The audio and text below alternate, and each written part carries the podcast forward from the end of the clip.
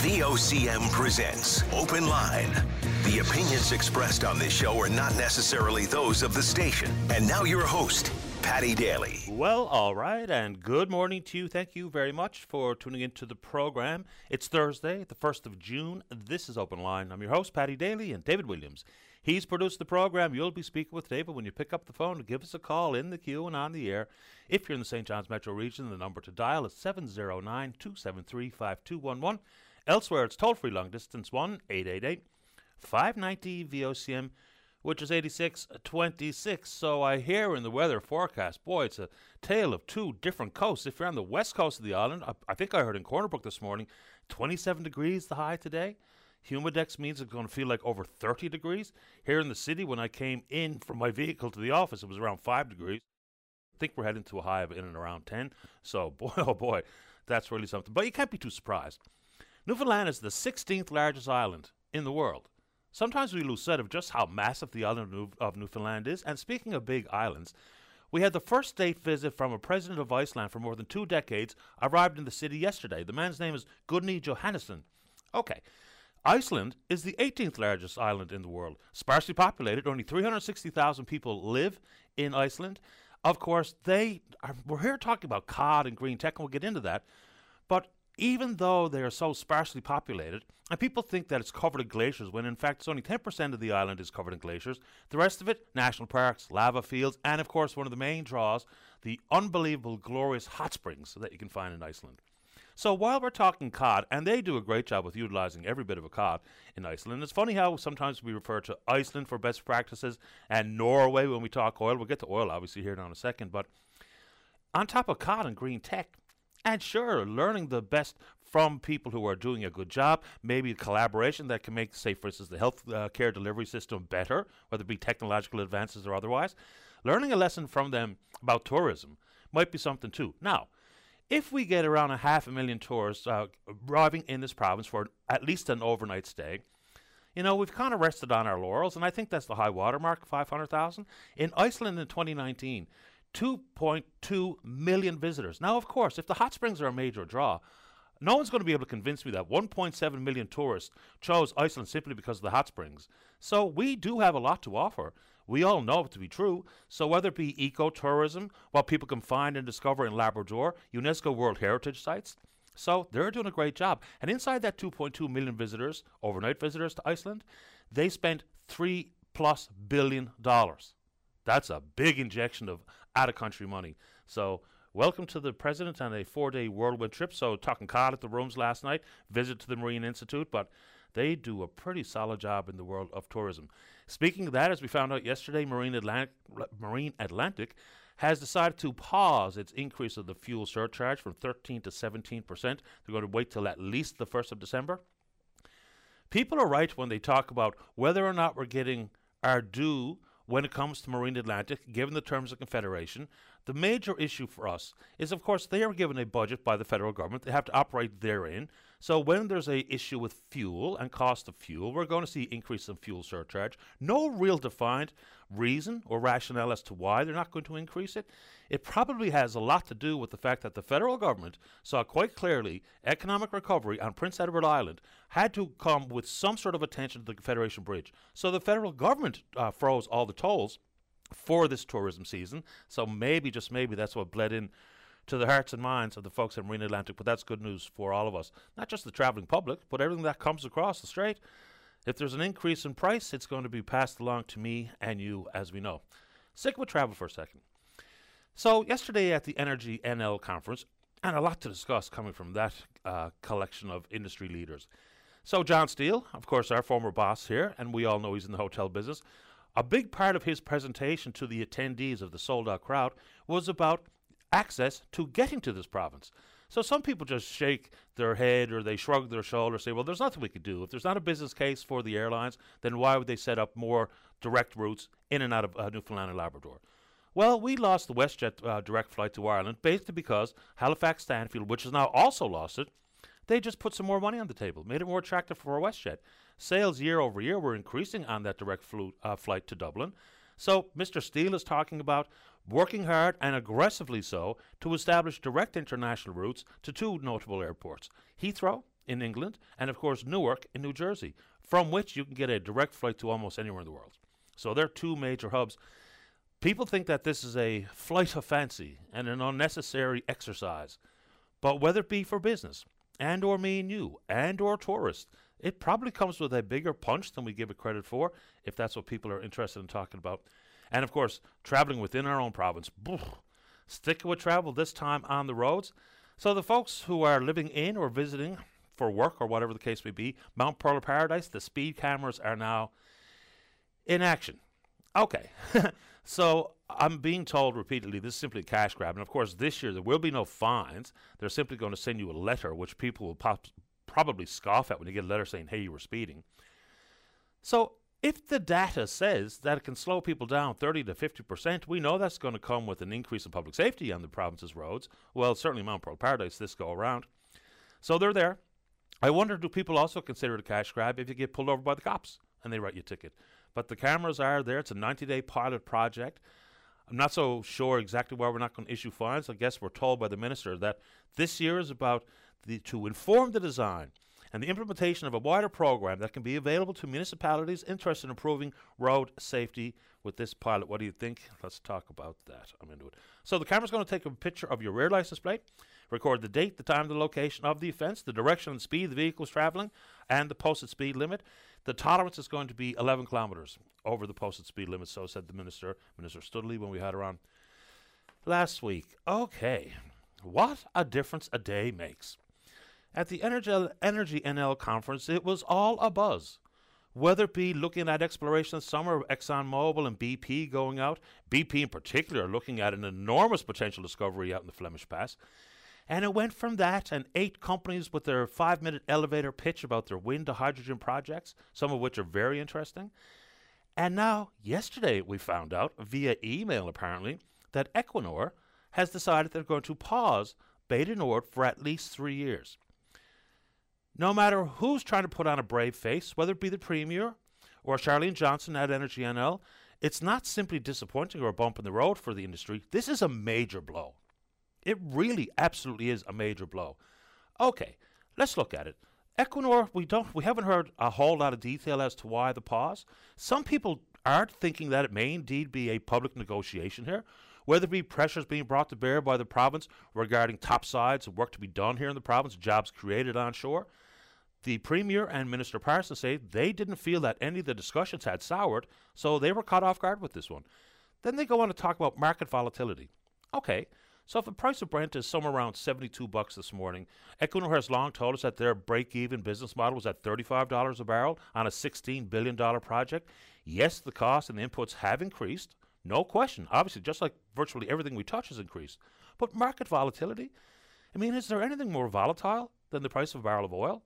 And all the external pressures that can be brought to bear, whether it be with the cartel that is OPEC and controlling production numbers, all in an effort to maximize their revenue and profitability. And Equinor is doing very, very well. In the first quarter of this year, twelve billion dollars in revenue, and after taxes, three point five billion dollars U S dollars. They've really backfilled some of the Russia input to Germany and other countries, so they are cash flush. Maybe we'll find out more as one of their executives from Equinor Canada speaks to the crowd at Energy N L, but this is absolutely a blow. There's no doubt about it. Okay.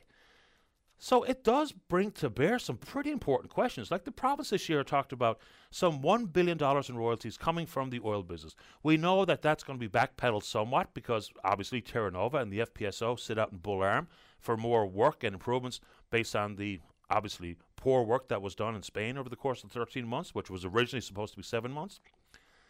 So when people like Rob Strong, been in the business for some forty-two years, ask the question, well, what now? Whether it be opposition politicians asking the very same question, what now? And I wonder whether or not Equinor is simply putting this on the table, when generally speaking at these types of conferences, companies that have some good news to share will wait to share it when all the industry leaders are in the same room. Seldom do we hear a whole lot of bad news coming from these type of conferences, but this is a huge one. Now, there will be people in the country and people in the province that think, well, we have to curb fossil fuel production, and consequently this is something that they welcome, including the folks right across the street at the climate conference. But there's major questions to be asked here. It would have been Canada's first deep water oil project. People say, well, it's simply a delay, not a cancellation. But, you know, Equinor has long said, the, only the best projects will proceed. In the last two months, they've walked away from three different projects. So maybe, just maybe, their focus has changed. It's not that long ago that uh, Equinor pulled all of their human resources out of Calgary, brought them to Newfoundland and Labrador, to downtown Saint John's. They've been here well in excess of a decade and have long hoped to be an operator. And here they are sitting on a significant find. You know, maybe as many as two, three billion barrels of oil. And now, all of a sudden, it sounds like it's not going to happen. Maybe there's complications with the United Nations Law of the Sea regarding Article eighty-two and the fact that this is outside our two hundred nautical mile limit, and consequently there'll be hundreds of millions of dollars in royalties that will be paid by somebody. The province says it should be the federal government because the Fed signed onto it, not us. The Fed say that's petty and push back somewhat. Maybe some of the conversation included Equinor being part of paying some of those royalties, which would be distributed to developing nations. But wherever you sit on this one, for the oil industry, massive blow. Is it a bump in the road? If so, it's the Matterhorn of bumps in the road. So if you want to take it on, we can talk about it. And look, you know, all the attention on day one about wind to hydrogen, look, fair enough. There can indeed be some good jobs created. Not so much in the way of royalties flowing to the province. Just think about it. If we thought this year, if Terra Nova had to be back out producing, that would have been about a billion dollars coming. Let's do some comp comparisons with jobs created and monies that could flow with these wind to hydrogen projects. Curiously, one of the projects is actually Abo Wind, a German company. They're hoping to uh, power the entire Come by Chance, now Bray Renewable Fuels, simply with their wind to hydrogen. So that's kind of different, as is Pattern Energy out in the port of Argentia, versus some of the others, whether it be Exploits Valley or World Energy G H two, Mister Risley and his group on the port of Port Peninsula. Let's talk monies that could come from wind hydrogen, just to remind folks what we're talking about. They have indeed painted a picture on something that they say is a one thousand megawatt project. Okay. They say that over the course of thirty years, a one thousand megawatt project could bring the province somewhere in the neighborhood of three point five billion dollars. Okay. That also includes some pretty lofty goals with long-term permanent jobs after the construction phase. And here's what comes in based on the province's release of their fiscal framework. Okay. Crown Land Reserve Fee, annual charge of three point five percent of market value reserve lands, as well a Crown Land Lease Fee at an annual charge of seven percent of market value. Then we get into the taxes and the royalties. A wind electricity tax will be paid once the turbines are in service, an annual charge of four thousand dollars per megawatt, four thousand dollars per megawatt. Water use. This is where people have some issues. Water use fee payments or royalties, after the permit has been issued, an annual charge of, oh, I'll say, only five hundred dollars per one thousand cubic meters of water licensed and used. And, of course, those royalties only to be paid after cost recovery by the proponent, which comes with a lot of gray areas. So you talk about the transition and the future and the hopes and the jobs and the royalties and the taxes. Yes, maybe these wind hydrogen projects can be an excellent next step forward, economically speaking and environmentally speaking. But anyway, you want to take on the Equinor decision, which I think is a big one. Let's talk about it. Okay. And as I mentioned, the climate conference across the street, many of their attendees will think, even quietly or maybe quite boisterously, this is a good thing. Interestingly, on day one at the annual Canadian Meteorological and Oceanographic Society Congress, they were examining forecasting leading up to things like post-tropical storm Fiona. This is kind of fascinating stuff, really. We take the weather forecast, and some people, they hang their hat on it every single day. It's something that they look into the radio to find out exactly what the forecast might be. It's changed over the years. Not only the technology to come up with a forecast, but now they say that, of course, science has shifted the focus. Here's a quote. We're starting to reach the near limits of predictability. So now we're looking, pardon me, pardon me, we're working much more closely with social scientists, psychologists, who can take our knowledge and the forecast wording so that people take the forecast seriously. I don't know how seriously people took the Fiona forecast. We know that many or most did. They used some pretty forceful language, call, call, calling it large and potent, dangerous, strongly encouraged to take the storm seriously. They don't usually talk about it like that, but they did for Fiona. But isn't that amazing? You know, gone from the Doppler weather radar to whatever technology they avail of today, to now bring in social scientists, to talking about crafting messaging or wording around forecasts so that it really drives in or It gets burrowed into the brains of the listener for wherever the desperate weather might be coming. So that's pretty fascinating stuff. We mentioned Brea Renewable Fuels.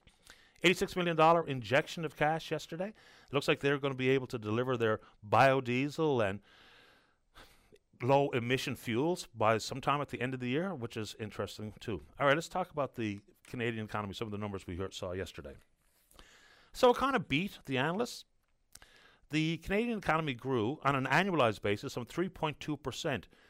Even some of the most optimistic analysts were talking about maybe two point five percent. But here's the, here's the rub. We don't even know what contributes to that. I guess consumer spending. And, you know, people talked about the potential for recession. We never know if we're in a recession until it actually happens. And I think there's fair consensus across the board, and that's how that works. But inside the growth numbers, and unemployment held solid, held steady at uh, some five percent, which are very encouraging numbers. But does it really feel to the average Joe and Jane, especially those of us who are so-called somewhere in the middle class, does it feel like the economy is chugging forward? Does it feel like any of the cost of living or inflationary pressures have been lessened? Not to me. And, you know, I don't think government really has a whole lot of levers to pull in short-term numbers, whether it be with inflation and or economic growth. But apparently that's a good thing. But you compare or contrast that to the stories that we know that household debt at the highest level ever exceeds one hundred percent of G D P, which is just remarkable when you stand back and think about it. But apparently the economy is growing, and obviously that's a very good thing, whether it's based on capitalization or productivity or whatever the contributing factors might be. But anyway, how are we doing on the telephone, Dave? There's a couple I wanted to get to. I did want to talk about safe supply of drugs, because that's a big conversation, especially on the West Coast, but I'll save that for some time during the program. Trouble for the Prime Minister. So there was always going to be some political corners that would personally attack and question the integrity or the honesty of anyone who is going to be appointed the special rapporteur to look into foreign interference in the nineteen and twenty-one election. And David Johnson has come under fire, certainly from the Conservative Party. The N D P continued to talk about the need for a public inquiry. Now, there's been a non-binding motion passed by a vote of one seventy-four to fifty that is asking for David Johnson to step aside. That's basically what it says. David Johnson should step aside based on what he brought back in his preliminary report, which did not recommend a public inquiry. Mister Johnson immediately said, no, not doing it.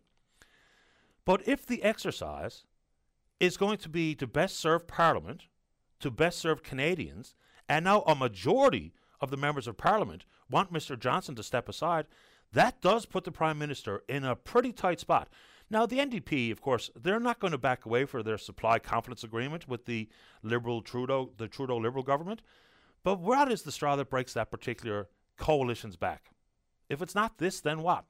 Is it simply they got what they wanted with dental care, for instance?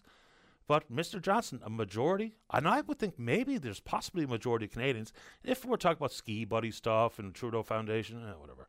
But if majority of Canadians, and now majority of parliamentarians, think the next person to take on this role should be someone other than David Johnson, and the need for parties to agree upon who that should be. Now, that would be like herding cats for all parliamentarians and all parties to agree on who should replace Johnston if and when that happens. But that non-binding motion has made it. Doesn't mean that the Prime Minister has to do anything, but now you know. All right, let's see. We're on Twitter. We're V O C M Open Line. Follow us there. Email address is openline at V O C M dot com. When we come back, let's have a great show. You know the deal. That requires your call. Don't go away. Welcome back to the show. Let's begin this morning on line number one. Good morning, Adrian. You're on the air. Good morning, Patty. How are you? I'm doing very well this morning, thanks. How about you? Not too bad. Good. Um, I, I wanted to talk. I wanted to touch on, on basically the tourism industry and the lack of vehicles for rent out there, and the ones that are for rent, the exorbitant amounts that they are charging during this time of year. And uh, so my brother, I was talking to him. He wanted to come down from Ontario to visit. And um, the cheapest car that he could find uh, from a well-known rental place, we'll say, it was uh, thirty-eight hundred dollars for ten days. Oh, boy. Yep. Oh, man. It's long been yeah. a problem. I, I mean, is that is that impacting our, our tourism industry, you think? Yes, I would I suggest. I would think so. Yeah, ha- so. just a quick question. Has he tried to find uh, someone who's put their private vehicle on the Turo app? T U R O? Well, I, I I, I mentioned that to him. He hadn't heard of it before because I guess in, in Ontario, you know, I guess he doesn't have that problem in Ontario if he wanted to rent. Uh, but um, he, he I, I mentioned it to him. I, I said in the last couple of years, you know, private people have been putting out their vehicles for rent. Um, he hemmed and hawed about it. You know, he wasn't sure if that was uh, insurance-wise, this sort of thing, right? He wanted to ask those sort of questions, questions I don't have the answers to, of course. Um, the the but, rental fee comes with insurance coverage. Uh, it seemed to go pretty well last year. It was the first season that the Turo came to town. I know a couple of people who put their vehicle on it. They enjoyed a bit of extra revenue coming in the door. Their, I'll call them customers or clients, were pleased with the experience, pleased with the cost, and certainly the opportunity to simply get a rental when it's so complicated. And look, the rental car industry here has been a problem for a long time. When the pandemic struck and rental car companies sold off their fleet because no one was traveling, consequently yeah. no one's renting uh, vehicles, for them to repopulate their fleet, it has come with a massive uptick in the prices that they charge.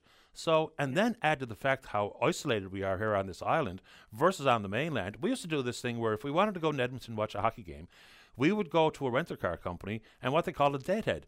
They'd give us a rental car that was based in Edmonton, that someone dropped off in Jasper. We would drive it to Edmonton on their behalf. They'd give us a hundred bucks, and that was also our trip in to go see the game or go do whatever we were doing. We don't have that luxury to shift rental cars around no. this province, so it just adds no. to the complications. It does, uh, uh, but I mean, the exorbitant amount, I mean, thirty-eight hundred dollars for ten days, uh, I don't know how they can justify that. I, I realize that insurance has gone up, uh, you know, the cost of, of uh, buying a new vehicle has gone up, the repairs has gone up. I, I understand all those things, but I, I think it's really going to end up putting a, a huge dent in the, the tourism industry. And a lot of people don't want to come here. We don't have that luxury of of having other means of transportation to get from one place to the other on the island, you know, and uh, and where everybody wants to go into the little nooks and crannies, we'll say, of the island, we just don't have that luxury. So they're, you know, they they have to either take the the thirty-eight hundred dollars for ten days, or they just don't come to the island at all, you know, and they, they make their vacation plans somewhere else.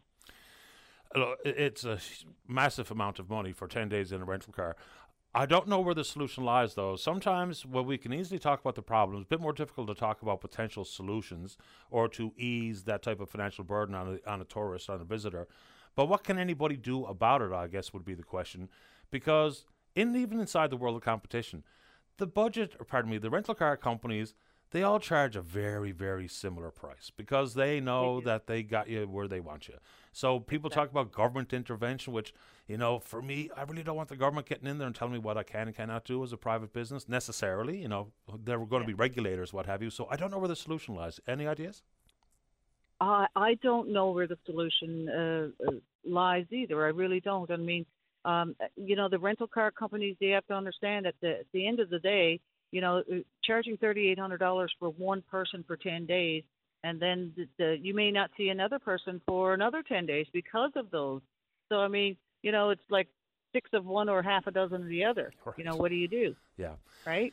Uh, um, but I don't know. I mean, I'm also wondering if the, the government had any statistics on that yet. Um, maybe a bit too early yet. I don't know.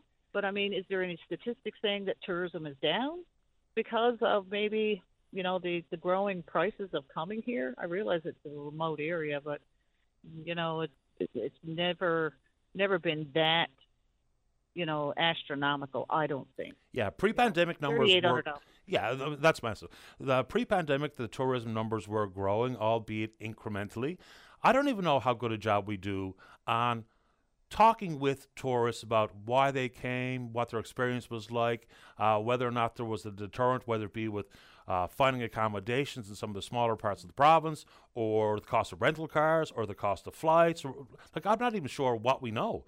You know, I guess that would be incumbent on particularly the operators, Hospitality Newfoundland and Labrador, maybe a standardized questionnaire that we hope tourists would fill out, very short, so we have, you know, more data makes for better policy decisions. So I don't even know if they do that, or to what extent they do it, or how the province handles it. But that's a curious one for me to follow up on. Also, another suggestion in addition to Turo is this fellow wrote and said, maybe, just maybe, rent a vehicle from U-Haul. He had friends come home, rented you know small what? trucks. Yeah. Yeah. Yeah, I, I've often thought about that myself, you know. Like, I mean, if you go to U-Haul and rent a pickup truck, right? Absolutely. You know, I'm sure that they don't have they don't have small cars or anything like that, I don't think, but I think the smallest they have would be a pickup truck. So, you know, what, why not?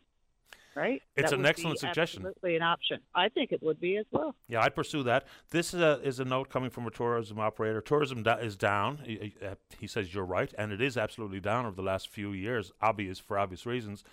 And that's why I talk about tourism and Iceland and stuff off the top, because it is what they call a growth industry. And when we were doing well, we thought, well, that's it. We've reached our peak, when in fact that's desperate uh, way to think about things when there's opportunities to grow further. So between Turo oh and U-Haul, hopefully your, uh, is, was yep, it your brother? brother? I'm sorry? My brother, yes, yeah. yes. He, and I mean, he, he's been away from, from Newfoundland for fifty plus years, you know, he's born in Newfoundland, but I mean, he likes to come home once a year and, uh, or, or at least two, uh, once a year, if not twice a year. But I mean, he's deterred this, this summer from coming home. He said, you know, he was, he was shocked. He was like, it almost laid him back on his back. He said, at thirty-eight hundred dollars for ten days. I, he said, I just, I don't know if I can justify that. Right? Yeah, I know I couldn't. No. Uh, I appreciate the time. Adrian, let me know if either U-Haul or Turo gave him a better, less expensive option that he's going to take advantage of. I'm going. I'm definitely going to mention the uh, the U-Haul to him, because uh, I did have that in the back of my head, but I didn't mention it to him at the time. But uh, yeah, I'm going to see if he would consider that for sure. And yep. Hopefully he does make his way home. That would be great. I hope so too. That would be great. Thanks so much for taking my call. You have a great weekend. The very same to you. Thanks, Adrian. Okay. Bye-bye. Bye-bye. Yeah, I suppose when we talk about deterrence, they would be varied, no doubt about it. And one of them is going to be ease, access, cost. Whether it be rentals on the ground, opportunity to even find a rental car here during the peak of tourism season, or whether or not when you're looking around say, well, I'd like to do something in the ecotourism world, or I'd like to see an iceberg, because who knows why people travel, or I'd like to experience the East Coast culinary scene. And then they start looking around for the airlines and opportunities to travel here via air, and then think, wait, no, I'm coming from Saskatoon. I got to stop in Toronto and Halifax, and it's going to cost me eighteen hundred dollars? Really? And then you look around and say, well, I can go to, uh, for an example, let's say Iceland. I can go from Saskatoon to Toronto right to Reykjavik for one thousand dollars, and what? So there's a lot of things like that. And, you know, I get it when people shrug their shoulders and say, well, private business is going to do what private business wants to do. But how we aggressively pursue it, if you listen to John Steele, of course, he's got skin in the game, but doing a better job, making it easier and hopefully less costly to get here with more direct access, which would absolutely be satisfied if somehow, with whatever it is, investment or landing fee adjustments or whatever it is to get flights directly from Heathrow and or Newark, that would be what they call a game changer. Let's take a break. When we come back, we talked about this a little bit last week. It's not the biggest story on the face of the earth, but it's frustrating because it's emotional, and in some way it's kind of absurd, if not obscene. Lindsay wants to talk about the ongoing spat on the Quebec-Labrador border. Don't go away. Weekday mornings from five thirty to nine. Jumpstart your day with Jerry Lynn Mackey and Ben Murphy. Newsmakers, traffic, weather, and more during your V O C M morning show. Welcome back to the show. Before we get to Lindsay, let's go to line number two. Say good morning to the chair of Saint John's Pride. That's Eddie Sancour. Good morning, Eddie. You're on the air. Good morning, Patty. Happy Pride. Happy Pride to you. Uh, quick you. question, and this is not in an effort to get off on the wrong foot, but these are the questions you hear and we see perpetuated in the media, social in particular. Yeah. Is people talk about, why is there a need for, it used to be a Pride Day, why was there a need to fly the rainbow flag at municipal buildings like Saint John's City Hall? And now why is there a need for a full month representing Pride? What do you say when you hear those questions? Because I know you do. Yeah, absolutely. And it's, and it's a fair question, and I think it's really important because, you know, we can look at how many advancements the community's made and how how much closer we've gotten to achieving equality and being at, being at the table when decisions are being made and having a say in what's going on. But we can't lose sight of the fact that in twenty twenty-three, our community has ever-increasing threats, and they're and, and they're strong threats. They're coming in from, they're coming into everybody across the community for one reason or another. And that's why Pride is important, because at the end of the day, we need to come together as a community, be there as a community and support each other, and stand up in spite of that adversity. And rather than, and I try not to focus on, and I try and encourage people not to give, not to give too much oxygen to the people who are trying to politicize queer rights and L G B T Q plus rights. I would much rather us take a focus to make sure that our community feels safe and that our community knows that we can come together and that the public, too, can hear what's going on and that they can get involved and, and be a part of, be a part of Pride and be a part of that idea of how do we how do we advance our society ahead, how do we move our community ahead and keep those improvements coming so that people feel safe walking down the street. People feel safe going through the par- going to the park with their with their partner, or if, if a parent wants to bring their kid to a drag story time event, they don't. They and the the people participating in it don't have a fear of of doing that in the day to day. And that and for as long as those things still exist, Pride is really important, and it's really important that younger people that are coming up, especially in a in, in a province that's that's you know it's it's isolated. We have a smaller population here. That they can look and see people in their community and go, okay, uh, there's somewhere where I can belong, and that they can start to make those inroads and that they could learn a bit more about the community and kind of have those different exposures. I wonder how you and friends of yours or member of Pride and the larger community, do you have to turn off some of the, especially social media in particular, where you know, there's all this bleating on about cancel culture and whatnot. And then if a company, whether it be Bud Light, put a rainbow in a can that you can't even buy in a store, or Target has a display in their store, or North Face, or any other company that displays anything, and or a baseball team or a hockey team with their Pride nights and all the backlash and immediate over-the-top reaction comes, how do you consume that news, or do you avoid it at all costs? I can't avoid it at all costs, and, and the community can't avoid it at all costs. That's, that's the reality that we face. I mean, I try and remind people as much as I can that like there are there are algorithm accounts and everything else that are running on social media that are specifically targeted to try and find find communities like ours, movements like ours, or events that are going on like ours, and try and specifically target them and to get under to get under our skin. And I think there was one comment that I saw come up on the Pride the, the Pride Board Facebook page the other night, and when I looked into the individual, they're from somewhere in Michigan. Is that person a real person? I don't know. But at the end of the day, I'm not giving credence to that, and I'm not taking the bait. But when it comes to when it, when it, when it comes to dealing with those kinds of things, and I think that it's interesting when a brand comes in, like Bud Light, in, in good and Bud Light, if you go back historically, Bud Light was one of the first beer companies to buy advertisements in L G B T Q media, like we're talking black and white print, decades ago. But it's I'm I'm, ha- I'm I'm finding it interesting watching how brands react when they face the adversity. They're, so a lot of brands are, yeah, we'll jump on, and they see a market potential there. They want to help out in their community, and somebody up at head office goes, hey, you know, we could make some money off of this. And I'm watching different brands and how they're reacting because some of them are getting a taste of what it's like growing up as an L G B T Q plus person and living as an L G B T Q plus person. And I'm really hopeful that brands stand up to that adversity. And instead of shying away from it and running away from it when they're facing what the community faces every single day, that they kind of remember why we're doing these things and why it was important for them and why the community would see it really positive when a brand would support Pride. And not just to shy, don't don't just shy away and run away because you're starting to feel the heat that, that people in our community feel every day. I'm not sure if this question is question. Pardon me, if this is going to make a whole lot of sense, but I'm going to try to say it anyway. Yep.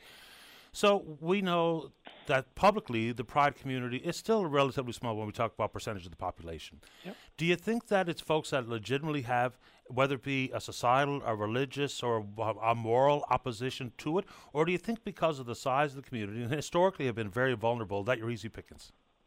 I think I, I, I think it's two. I think there's easy pickings, and I think that what people are doing is they're politicizing. They're politicizing something where they think that they can get populism behind it and that they can get people riled up. And do I do I think that some of those people really care one way or another? So, a lot of them do. But what I'm what I tend to see is people trying to make a name for themselves by by by calling out Pride, and even to take messaging and things that we see from different from bigger cities where there's a lot of adversity, a lot more adversity, and trying to bring that here. And I mean, luckily what I've seen over the last week and when we've been talking about these things is we've got a really strong community. Now, that being said, we've got a community that's got a lot of hurt. There's a lot of hurt in the Pride community in this province and in this city, and we have people from all corners of the globe, all religions, all different ethnicities that are that that are facing this. And it's really about us focusing on coming together and standing up in spite of that, and whether it, whether and and making sure that at events that it's, our people feel safe, instead of focusing on giving legitimacy to these people that are just purely trying to politicize us living. I'm much more concerned over, are the people that are going to story t- a drag story time event, do they feel safe? Are our people showing up for that? If there's a coffee house or a film screening or something else, are we there to support them, and do those people feel feel safe in that space? And that's kind of that's where I'm trying to put my focus. You mentioned drag performances, whatnot, because it's in my lifetime that there was things like the bathhouse raids. I mean, you could yeah. go to prison simply because of your sexuality. Yeah, and, and or, or lose your job or lose your house. Sure, and your, and or your sexuality. Now the conversation has changed, and it's not just about opposition to one's sexuality. It's in reference to drag, and it's in reference to trans. And what the messaging has been on that front is it's no longer about questioning lifestyle and or sexuality or orientation. It's about children. And they very carefully and, and in a calculated fashion have made it about children, because mm-hmm. who in their right mind can say they don't care about kids, right? Mm-hmm. So whether it be talks and use of pronouns and uh, sex ed inside schools, and or the whole concept that uh, anybody at a drag show is a groomer.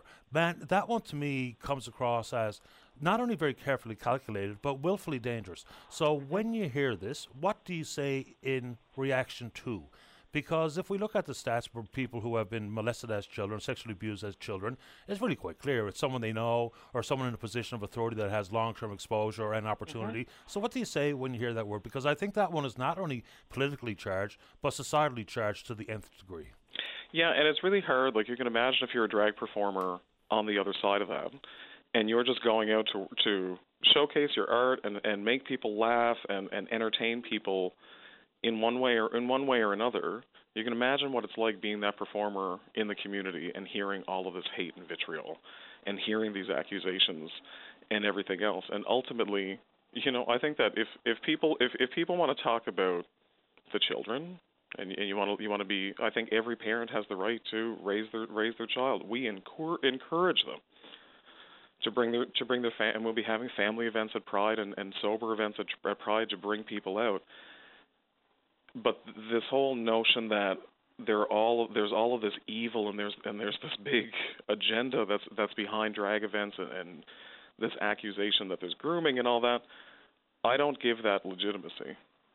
And it's it's really hard, especially for a drag performer that's hearing this, because it's a personal attack to not react. But when we react, and when we draw attention to these accusa- these false accusations that people there's it's not grounded in reality, that gives those people legitimacy. So I'd rather that we start to shift the focus on our people, and if we're going to have a drag event and we're going to open that up to the community, if we're going to have a family event at Pride and open that up to the community, and people want to show up, great. And let's make sure that those people that do feel safe in that, they feel supported in that environment, and for those who don't, stay home. Someday you'll get it, and someday you'll come around. And if you're not there yet, don't bring hate into something that we're trying to do to bring the community together. How about in schools? Because, you know, I think there's a fair, if whether people wanted to be uh, open-minded and honest and have a real discussion as opposed to be polarized and unflinching or unwavering. When we talk about sexuality in school, that again has changed. Mm-hmm. And when parents say that at some point there's been a celebration, not to understand who people are and understand differences, but now the concept is, is parents think that it's being promoted. Children are being encouraged to be gay. P- uh, children are being encouraged to transition. Children are being led down a very dangerous sexual path before they're ready at whatever age might be appropriate. When you hear that, because some parents who I think have been, like, I encounter people outside of this uh, office all the time. And that's some conversations that people have asked me to talk about. I'm not entirely sure what to say. It should be open and honest. The parents should be in the loop. It can't be done in secrecy. Like, one school apparently has had these support meetings at lunchtime and at recess, and the, they were t- the children were told not to tell their parents, which I think just derails the conversation. So when we talk about the encouragement to be gay, the encouragement to be trans, to be welcomed into one of the most uh, least tolerated groups on the face of the earth, what do you say to parents and educators about that thought, that concept? Because that's also seeping into this conversation more than it ever has, in my in my understanding, or certainly in my professional life. Yeah, and, and that's and that's really pertinent right now, and it's something that we're seeing. Like, we're seeing the government in New Brunswick is trying to review Policy seven thirteen, which kind of deals exactly with these kinds of things. New Brunswick ha- has a standing policy right now that if a if a pa- if a student within a school expresses to an educator in a safe space that they want to be referred to by a different name, they want to use a different pronoun. As it stands right now in New Brunswick, it's the the teachers can't, can't teachers can't divulge that to the parent unless the student the, the student gives them permission to do that. And what's And the really easy argument that people throw out is, well, parents should know what's going on, and parents parents should be involved in everything else. And I'm not saying that people shouldn't have involvement in how they raise their kids, but I'll tell you I'll tell you the story. When this Policy seventeen started coming up, I'm from I'm from New Brunswick. I grew up, I'm a proud proud Miramichi boy, and I called home and I was talking to my mother. My mother is not a political activist. She votes. She she you know she follows what's going on in the province. But I called my mother and I said, Mom, this is going on in New Brunswick. And I said, if you could do me one favor, could you call your M L A and have a discussion with them about this and talk to them about what's going on? And she asked me to explain it, and I gave her a bunch of details. And, and really quickly, my mother stopped and went, well, you're going to have you're going to have kids who are in families where that's not acceptable, and that kid's going to be that kid's not going to be safe. What? How? How do we make sure that that kid is safe? So there's a balance to be struck between protecting somebody, and even to, and somebody who's a youth, protecting their, I, protect, protecting them, essentially, because that kid could go home to an abusive relationship. They could go home to a community that will not accept them if, if that's who the, if that's who the, if that's who they are. And we have to give kids that safe space. And as they kind of na- as they navigate their journey, and put supports in place. When we're talking about transition surgery and those kinds of things, there are countless amounts of professionals, way more qualified than I ever will be, to look at these situations and offer advice and can, and, and counsel youth that might be questioning things or might be confused about things. And that's why it's important that we've got mental health supports in schools. So when those things come up, youth can navigate that. But this discussion over... Then I, I understand people's notion to say, well, the parents, the, the parents absolutely have to be involved and they absolutely need to know. The reality, though, Patty, is that we have cases across the continent where L G B T Q plus youth didn't have any support in their community, and unfortunately, a lot of those youth aren't with us anymore. So we've got to temper that. This mora- there's this moralistic notion of, well, a family believes this, and a family believes that, and that's what's kind of got to be the hard rule there. And then also balance the reality that not everybody comes from the same household. Not ev- like I was, lo- I was really lucky and fortunate that I came from a family that when I came out in my twenties, they were really supportive of that. I come from a small town of eighty people. I can tell you that when an older cousin of mine came out, the reaction, even in the family, wasn't that welcoming. It was this big shock. It was, oh, my goodness, what's going to happen? And the younger ones of us in the family kind of stopped and went, why is this an issue? Okay, that's great. Let's let's keep going with this. Because and my family's evolved since then because we've had these discussions, and, and my parents now have a proud gay son. But we can't, we, we can't operate in this reality when we've got increasing violence and we've got increasing threats against L G B T Q plus people. And saying, to hell with making sure that these youth are protected and that these youth that these youth have supports and they have a supportive structure. That that can't be it. Eddie, I know you didn't call for this. I think you just want to talk about some events that are on the horizon. Uh, I appreciate your time. I'll give you a chance to do exactly what you called for now that we're... No, and Patty, this has been a great chat. And, and you know what? It's really great to see like V O C M and and, produ- and, product- and radio shows like this want to have these conversations because that's the only way that we're going to get ahead. It's, it's a societal issue, and this is not about me or anybody taking sides. My, my thoughts on this is if I don't engage in these conversations, regardless of what I think, then we see what could be the very dark side and the very troubling and dangerous side of it just becomes status quo, and yep. we just become numb to it, as opposed to we talk about it, and we're, this is not an effort to change anyone's mind. This is an exchange of ideas, and someone who's willing or wanting to push back can join the show as well, mm-hmm. and hopefully that, that can be reasoned. Uh, Eddie, I'll give you a chance for some of the things that you want to put on the uh, calendar for folks that might be interested in. Yeah, sure. So I, the the first reason why I called in this morning was to announce the dates for Saint John's Pride Festival for this year. So the festival is going to run from the ninth of July right on through. The parade will be on the twenty-third.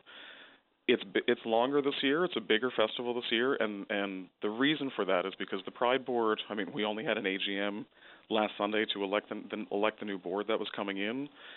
It's been a whirlwind four days, and we're trying to reach out and meet with as many groups as we can and, and make sure that people kind of all have a say. But the great thing about it is the reason why the festival is, is slated to be as long as it is is because once we started digging, the community did what the community will always do. And when there was uncertainty about if the Pride Board was going to come together quickly enough, people in the community started planning the traditional events that we would see at Pride. So the, the, bon- the bonfire is underway. There's different there's different events that are already starting, and we kind of went out and, and started asking people, tell us when your events are, and Pride's going to see if we can help, if where we can support you, if you need volunteers, if you need help with logistics, if we're able to secure funding for you. But we're really turning to the community and going, tell us what you're doing, and we'll, let's see where we can help, and let's make this a really great, great festival. And then after the festival, we'll have a debrief. We'll have a public meeting where people can come together and say, I like this, I like that, I'd like to see this next year. Can we do this differently this year? And we're going to have that discussion. The other thing that we're doing is the Pride Board is going to be out in the community this weekend. So Saturday, we're going to be at the Saint John's Farmers Market at the community table from ten until two. And that's a that's a sober space. It's a fully accessible space for people that want to come out. And then Sunday, we're going to be at Kaleidoscope Drag Bar and Lounge downtown, who are having this big, this brunch to celebrate the start of Pride.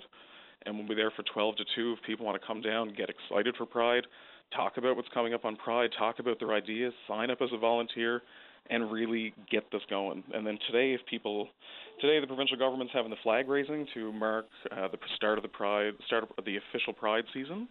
And, if, and we're really thankful to them for them to do that. And if people are out and around, we'd love to see it, that flag raising, and then Saint John's, the Saint John's Pride will have their own for the city later in July to start the festival.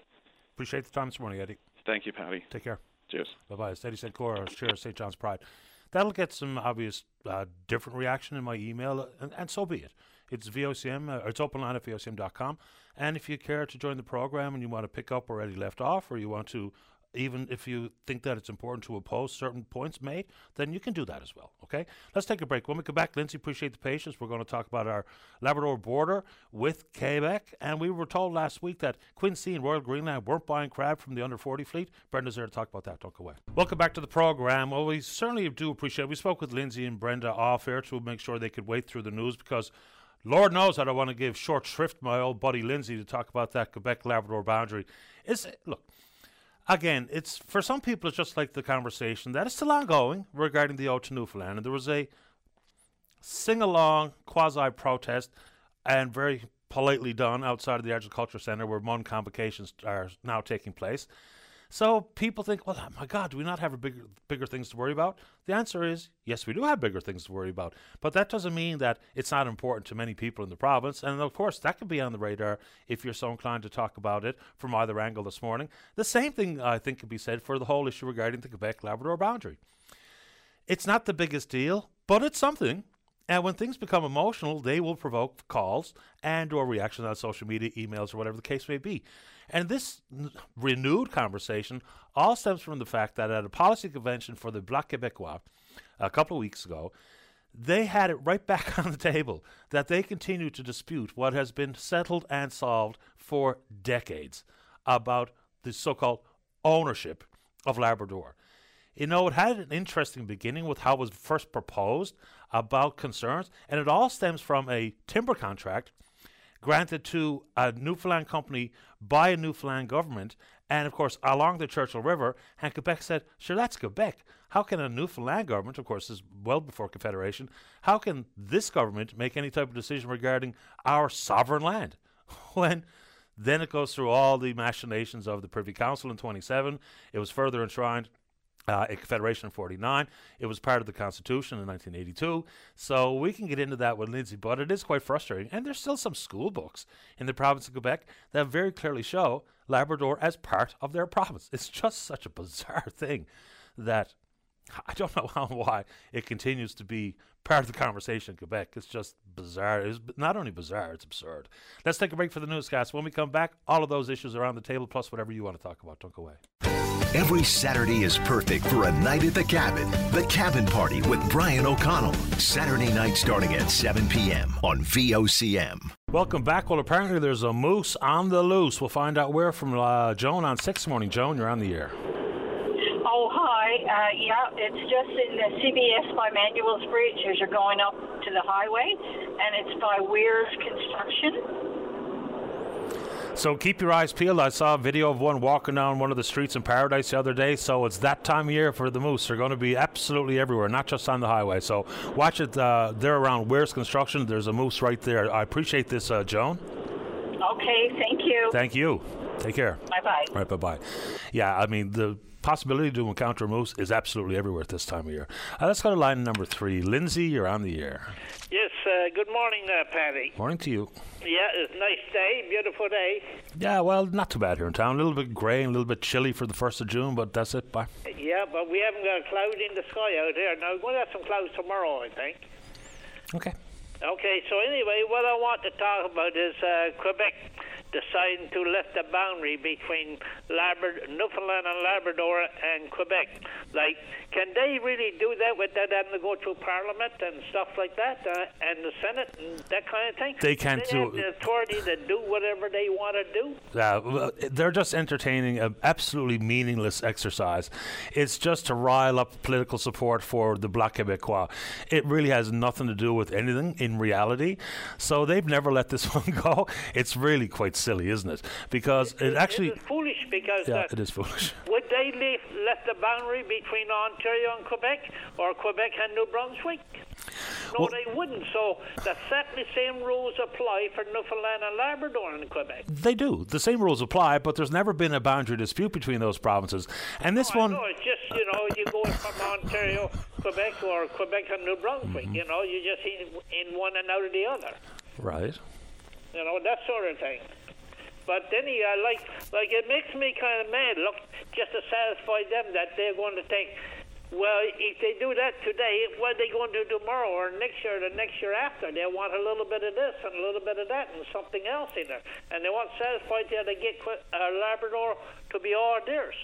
No, but this, this is settled. There's nothing that they can gain from this other than political support and emotional rah-rah political convention. Nothing's going to change here. This has been enshrined in law. It's over.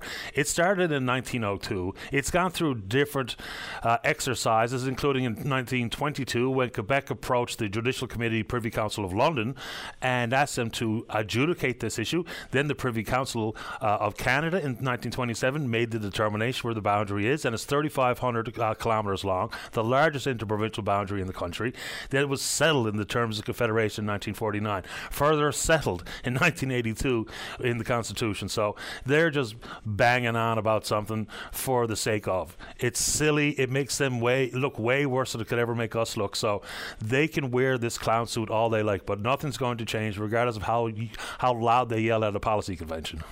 Yeah, well, anyhow, like, it doesn't sit too good with me, I can guarantee you. Okay. And uh, now and then, but you said just now something about the Churchill River being in Quebec or something. No, no. No, I'm going to say the Churchill River, the source of the Churchill River, I got a map book here, and it starts in the Smallwood Reservoir and goes runs on down through Labrador and out into Lake Melbourne. Well, it starts before that, but that's not what I said about the Churchill River, is that it all started, this whole... controversy started in nineteen oh two because Newfoundland, of course, pre-Confederation, gave it a timber license on the Churchill River, to which Quebec said, that's our river on our land. And, of course, we went through all of those different exercises to say, no, it's not. So uh, that was my comment, is that it all started about a timber license on the Churchill. Okay, then, but anyhow, like, like you know, I, I don't think I'm the only person that this could make mad, you know, because... You wouldn't do it, like I said, they didn't do it to Ontario and Quebec or Quebec and New Brunswick, and I'm sure there's lots of timberland around Quebec and New Brunswick. But as I said, there's never been a boundary dispute in the last century of any of those borders.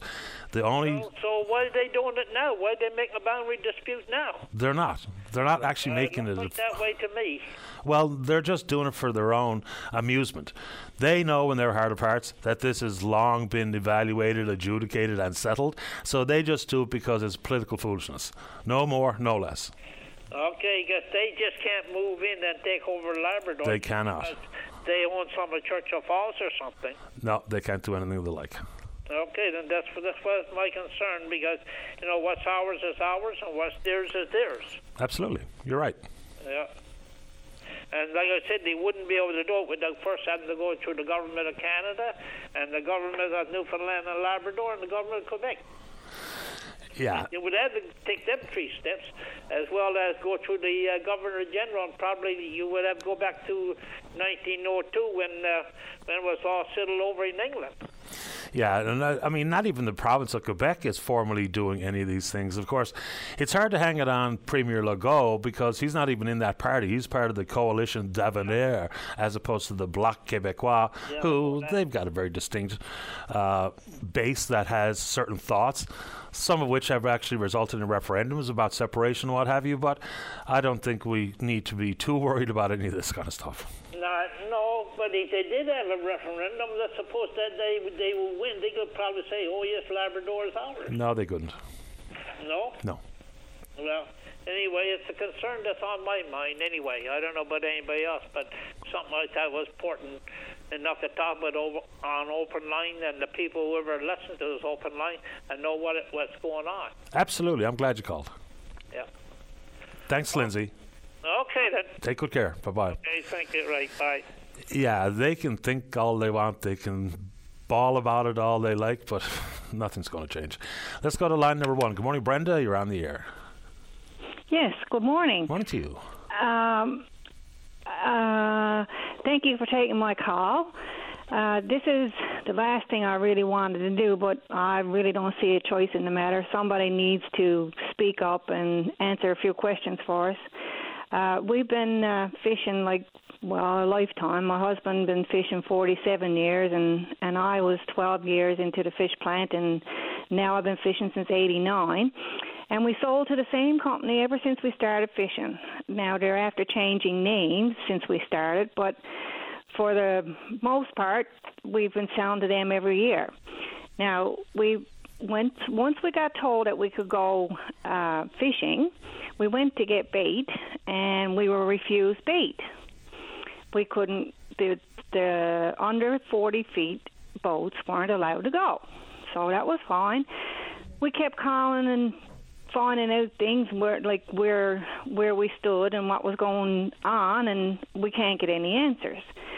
So three days ago, we were told that we could get bait.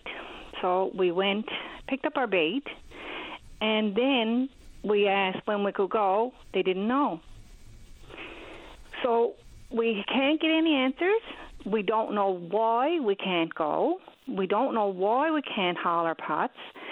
And the larger boats, like, they're going and coming all the time, and, and God grant it to them. They deserve it as well as we do, but we just can't find any answers. We don't know why the under forty feet are not allowed to sell our product. Yeah, well, I, I guess the, uh, two different ways to put the same thing. Quincy, Royal Greenland are not going to buy crab at this moment off the one hundred forty fleet. I think that is scheduled to change sometime this week, if I'm not mistaken. But we talked to Pamela Patton, the president of C N L, last week about this exact issue. So I suppose it all comes with them prioritizing buying from the bigger fleet, including the offshore crowd, because this is all, I think, part and parcel with things like trip limits, right? So until they satisfy what I guess they think are their prioritized customer, then they won't buy from the under forty fleet, which is a problem. I'm not defending them because I think this is nonsense. Because when we were told by the association that they've got bait and ice available, they did not say that we only have bait and ice available for the plus forty foot, uh, forty footers and the offshore. They said the bait and the ice is available and no distinction about size of vessel, where they are, or the plant. That's correct. And, and like, what one of those boats bring in, it's going to take us ten years to bring in that much. We, our quota right now is eleven thousand seven hundred pounds. Mm-hmm. And I talked to one of the the higher-ups in the in the business last week, and he told me that uh, when we go, he's expecting that a trip limit would be from three thousand to five thousand.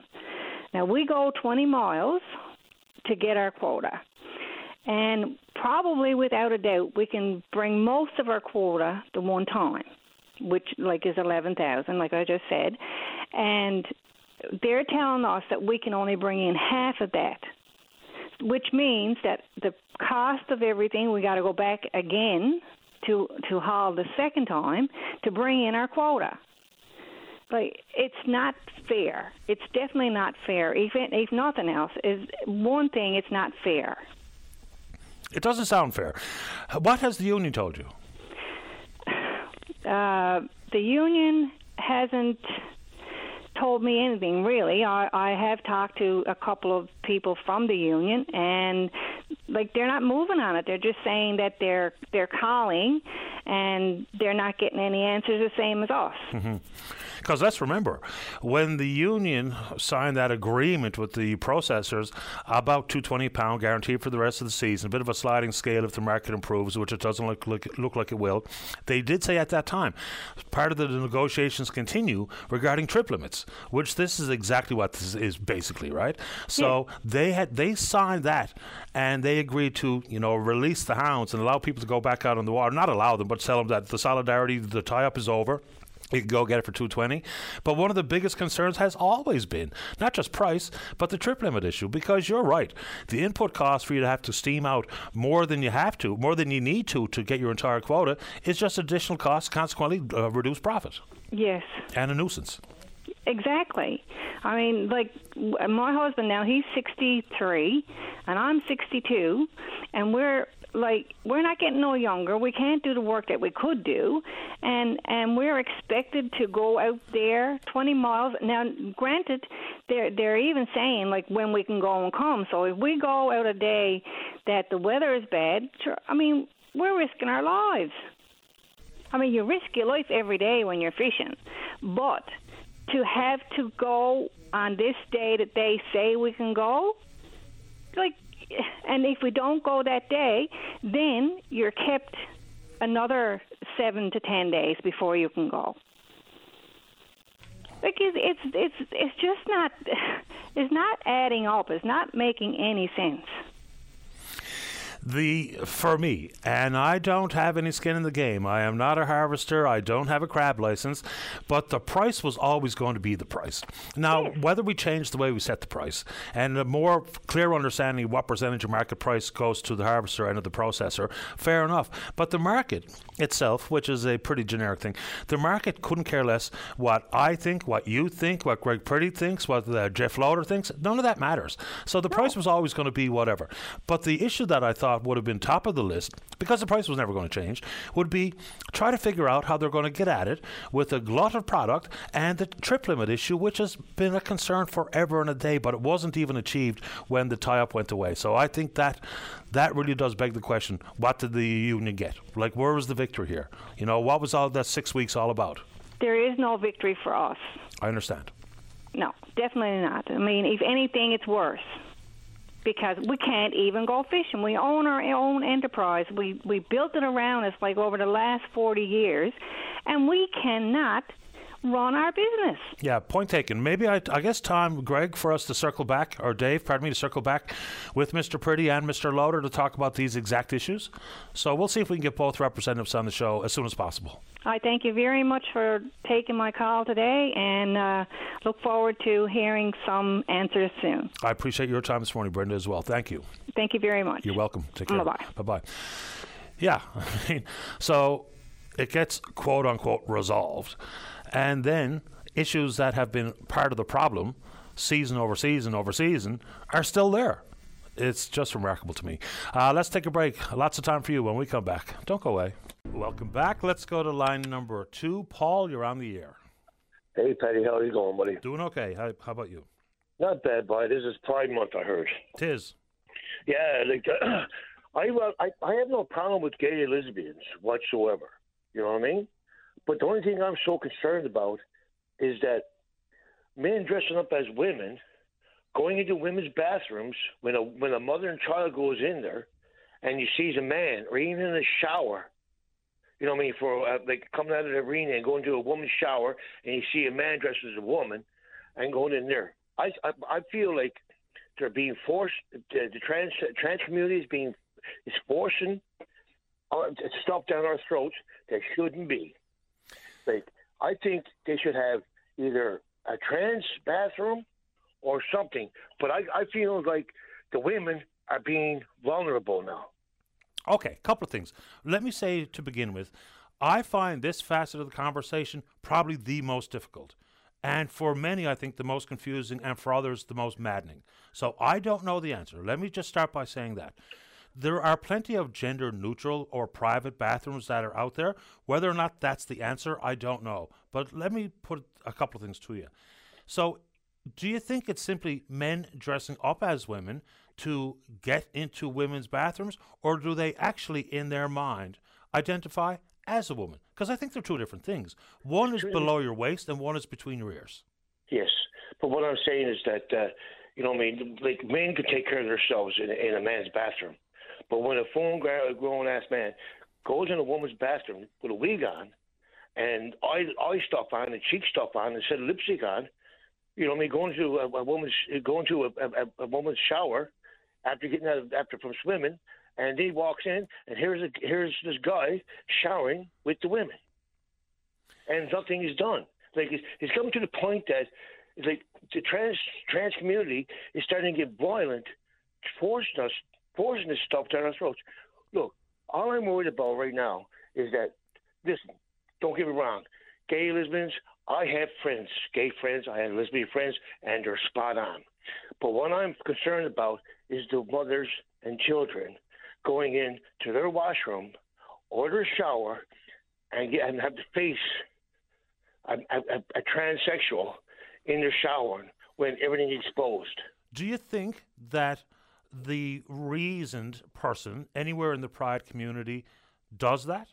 And purposefully, I, willfully gets into a shower with little girls as a full-grown man, as you put? I, know I, I don't know I, either. But uh, also, has it actually proven to be that that's what happens? And secondly, has it proven to be and present an unsafe environment where there's actually been crimes committed? I, I just really don't know if that's the case.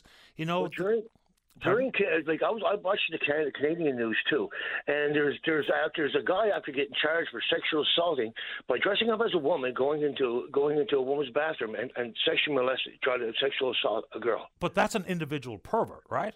Right. I mean, what what happens sometimes is when that atrocity, crime takes place, and it should be people should be arrested and punished for doing that. Of course they should, but is that actually representative of the larger community? And I okay, would say I, no, because there's all kinds of crimes. Like, for instance, if a white straight man, so-called white straight man, commits yes. a crime against a child or anybody else in a sexual fashion, does, that doesn't mean that everybody who looks the same, ha, feels the same, and would act the same. I think the same can be said for that particular man that you point to. Is that the exception or the rule? For me, it sounds like the exception. That person's a criminal pervert, as opposed yes. to someone who actually has a sexual identity that is trans. That's how I think about those things. But I do tell you right now, I don't quite understand the issue. I don't know where the very best solution lies. But I think we've seen this used for political purposes as much as societal protection. So I get your point, and I don't know the answer. And I struggle with this one. I really admit I do. I try to understand things that are outside of my purview. I don't really get it all, but I try to talk to people who probably have a different perspective than I do. But men and women's washrooms, has that presented an issue when we're talking about the general trans person who identifies yes. as a woman? So it's not about what's under their belt, it's what's between their ears. And yeah. if that person you talked about, that person's a criminal, and that yes. person needs to be dealt with as a criminal. I'm just I'm so, so concerned about, like, the way things are going with the trans community. I am so concerned about the innocent mother and child going into a woman's bathroom, in their bathroom, in a shower, and and and, and find a man like that. Like, it really bothers me. Like, I, I would say this is Pride Month, right? I think we should get it all out there. Like, have pride and respect of the, of the women and children. Men can take care of themselves. You know, a man, you know, a woman cannot uh, take care of themselves when it comes to a full-grown man uh, dressing up as a woman, going into their bathroom and more or less forcing themselves to use that bathroom or forcing themselves to use that shower because they think they're a woman. I get that, but I my question w- remains the same. Is Is that what's actually happening? Is that what people who are identifying as trans are doing? Purposefully, willfully, trying to cause harm, physical or mental, to anybody in a bathroom or a shower? Or are those people simply individual, criminally minded perverts who are willing and wanting to hurt people? I think that those are two different people, two I know, different yeah, categories. And it's so, it's so hard, so confusing. Is it's like a lot of it is. I, I'm a father with with a son and a daughter, and, and I'm telling you, man, I like I I so I'm scared of, of the mothers and and, and and and their kids going in in the women's bathrooms now because the way things are going, you know, right? They should have they should have a, a like a trans a transsexual bathroom, or like you said, or or or the showers. You know, you can't just go in. You can't. You can't just be uh, have a man get undressed in front of a uh, of a woman and her child and get a shower after after after swimming. You yeah. know what I mean? Even, even though if they're, meant, they're mentally thinks they're a woman, they can't. They should not be happening. But are they doing it? And I've never been in that situation, so I can't tell you. I and again. I struggle with this one. I don't know the answers to this one. And I'm not going to come unglued because someone thinks differently than someone who's a member of the community, because okay, it's a fine, fair question. Fine, sure. But I just want to uh, just put this uh, into an end. Now, all I want is that for, like, uh, for people to have pride and have respect for the women and the children's bathroom. Men can take care of themselves. Trust me, men can take care of themselves. But I'm so concerned about the women and children when they goes out in a public place and have to go into a washroom or a shower and, and, and see a, a mentally guy taking it as a girl, and he's showering up and you don't think nothing about it. You know? Yeah, again, I, I'll just wonder whether or not it happens like that, and I don't know. So, and this is not any sort of raging argument or debate. I'm hearing you out, and I don't know if that's actually what happens more often than not. Protecting yeah. children, yes. Protecting women, of course. If there's someone who's willing to do something outside the boundaries of the law, then they should be dealt with as a criminal, regardless of whether or not they are identifying as a man or a woman, whether or not they are their sexual orientation. A crime is a crime is a crime. And Paul, I do appreciate your time. Would you like to say anything quickly before I have to take another? No, call? That's okay. Just, just, I just, just get get that out there, and, and like I like for other people have, have, uh, have their opinions too, because it's really confusing for me, and it's frustrating for me too, especially for the women and the children. It's more or less I'm afraid for them. I'm concerned about them. All right, bad Patty. You'll have a good day. You too. Thanks. Bye bye. Bye, Paul. All right, let's take a break. When we come back, Margaret's got a heads up for us, and we'll hear what that is right after this. You're busy, but you'll never be uninformed. Get up to date on the way home. The Drive on your V O C M. Welcome back to the show. Let's go to line number three. Margaret, you're on the air. Good morning, Patty. How are you? Not too bad, thanks. How about you? Oh, I'm good, thank you. Yeah, I got a nice promotion uh, yesterday, and he called me back again today. But it's about uh, Bill got a huge promotion on for your satellite and internet and all this jazz. So I said to him, um, I asked how much. He didn't didn't say how much it was. So can I sign you up? I said, no, I'm sorry. I said, how do I know if you are not a scammer? So he said, no, I'm not. Anyways, I called, did call Bill just before I call you now. They do not have no uh, promotions on. And he gave me the phone number. It's one nine zero two eight zero zero zero four nine seven. That is a local phone number, according to Bill. Yep. So I just thought I'd call and, and let uh, the listeners know all about this, because it sounds so good. Look, the the best thing that we can all do is some of these offers, they sound really great, because if you're paying one company or another for your, your home phone, your internet, your cell phones, we're just paying so much that when someone comes across with an offer, we're all salivating. Like, okay, please, can you save me some money? Mm-hmm. The only way right. to make sure that you're not getting taken to the cleaners is simply to call the company yourself. Because if they called you with a deal and you call them back, they'll have the same deal if it's actually real. Mm-hmm. So even if a number, and that's what gets, you know, they've advanced their clever tools of scam uh, behavior quite quite distinctly in the last number of years. Like it used to be, a number came up on your phone that you knew full well there was some nuisance on the other end because it didn't look like any phone number you'd ever seen from anyone who's ever called you. But now it can make it look like they're calling from Elizabeth Avenue. You know, a, seven, exactly. a seven oh nine, seven two six number. Well, it's got to be real. When it, mm-hmm. No, it doesn't have to be real. I've even had numbers come from scammers, like my own phone number. Yeah. I said, how is this? You know?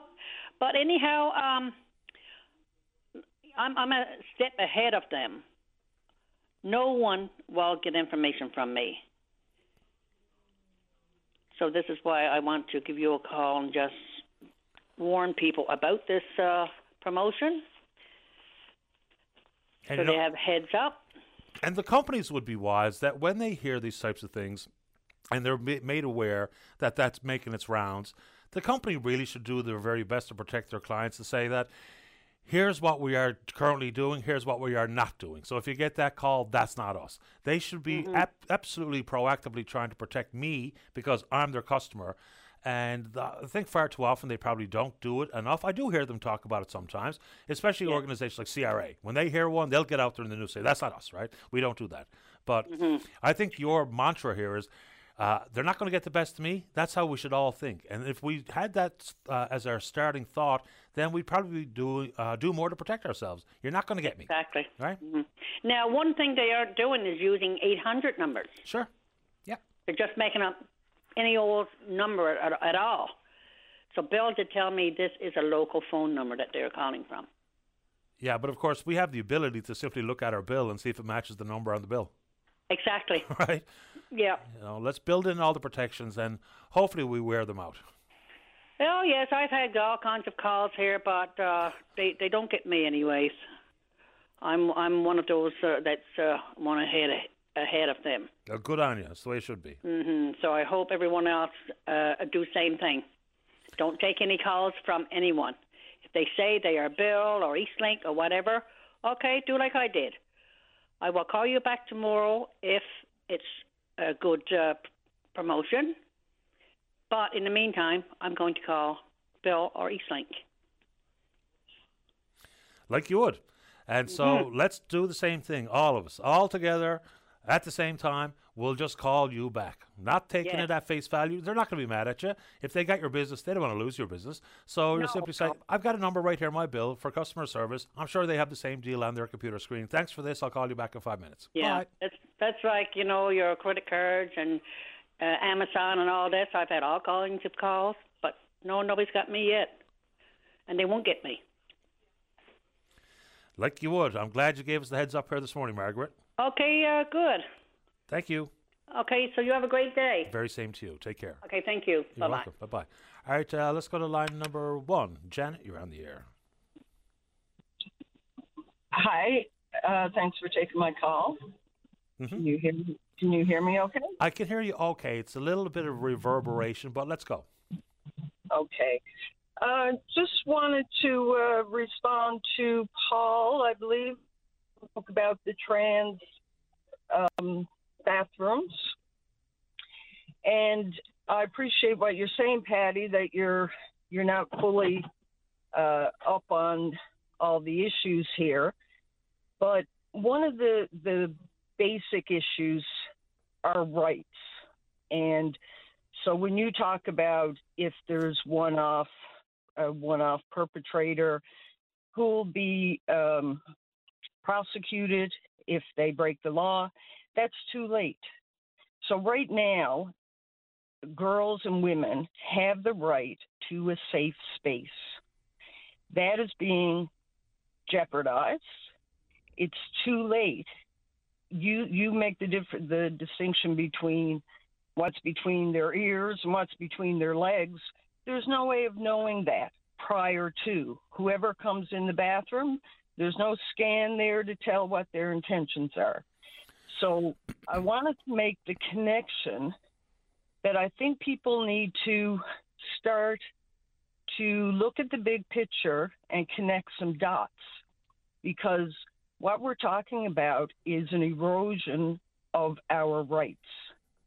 The same thing, if you want to connect the dots between the woman and her husband, who's been fishing for forty years, and now government is telling them when they can go out and when they can't. Just one second. Before we get into the trip limits, which is not the government, it's actually a private company, with the issue regarding the bathrooms, let me just say this and I'll get your reaction.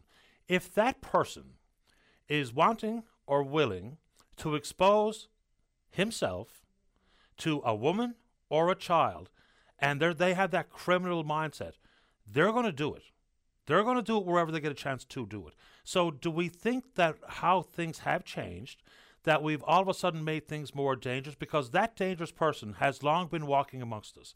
That dangerous person no, is they, going to take they, their opportunity wherever they get it. That's not true. That's This is a, a sanctioned, easy access. It's happening in uh, women's prisons. It's happening. These things don't get covered on the evening news. And that's what I'm talking about with connecting the dots, whether it's people's right to make a living, to be independent of go- government versus being dependent on government, being regulated.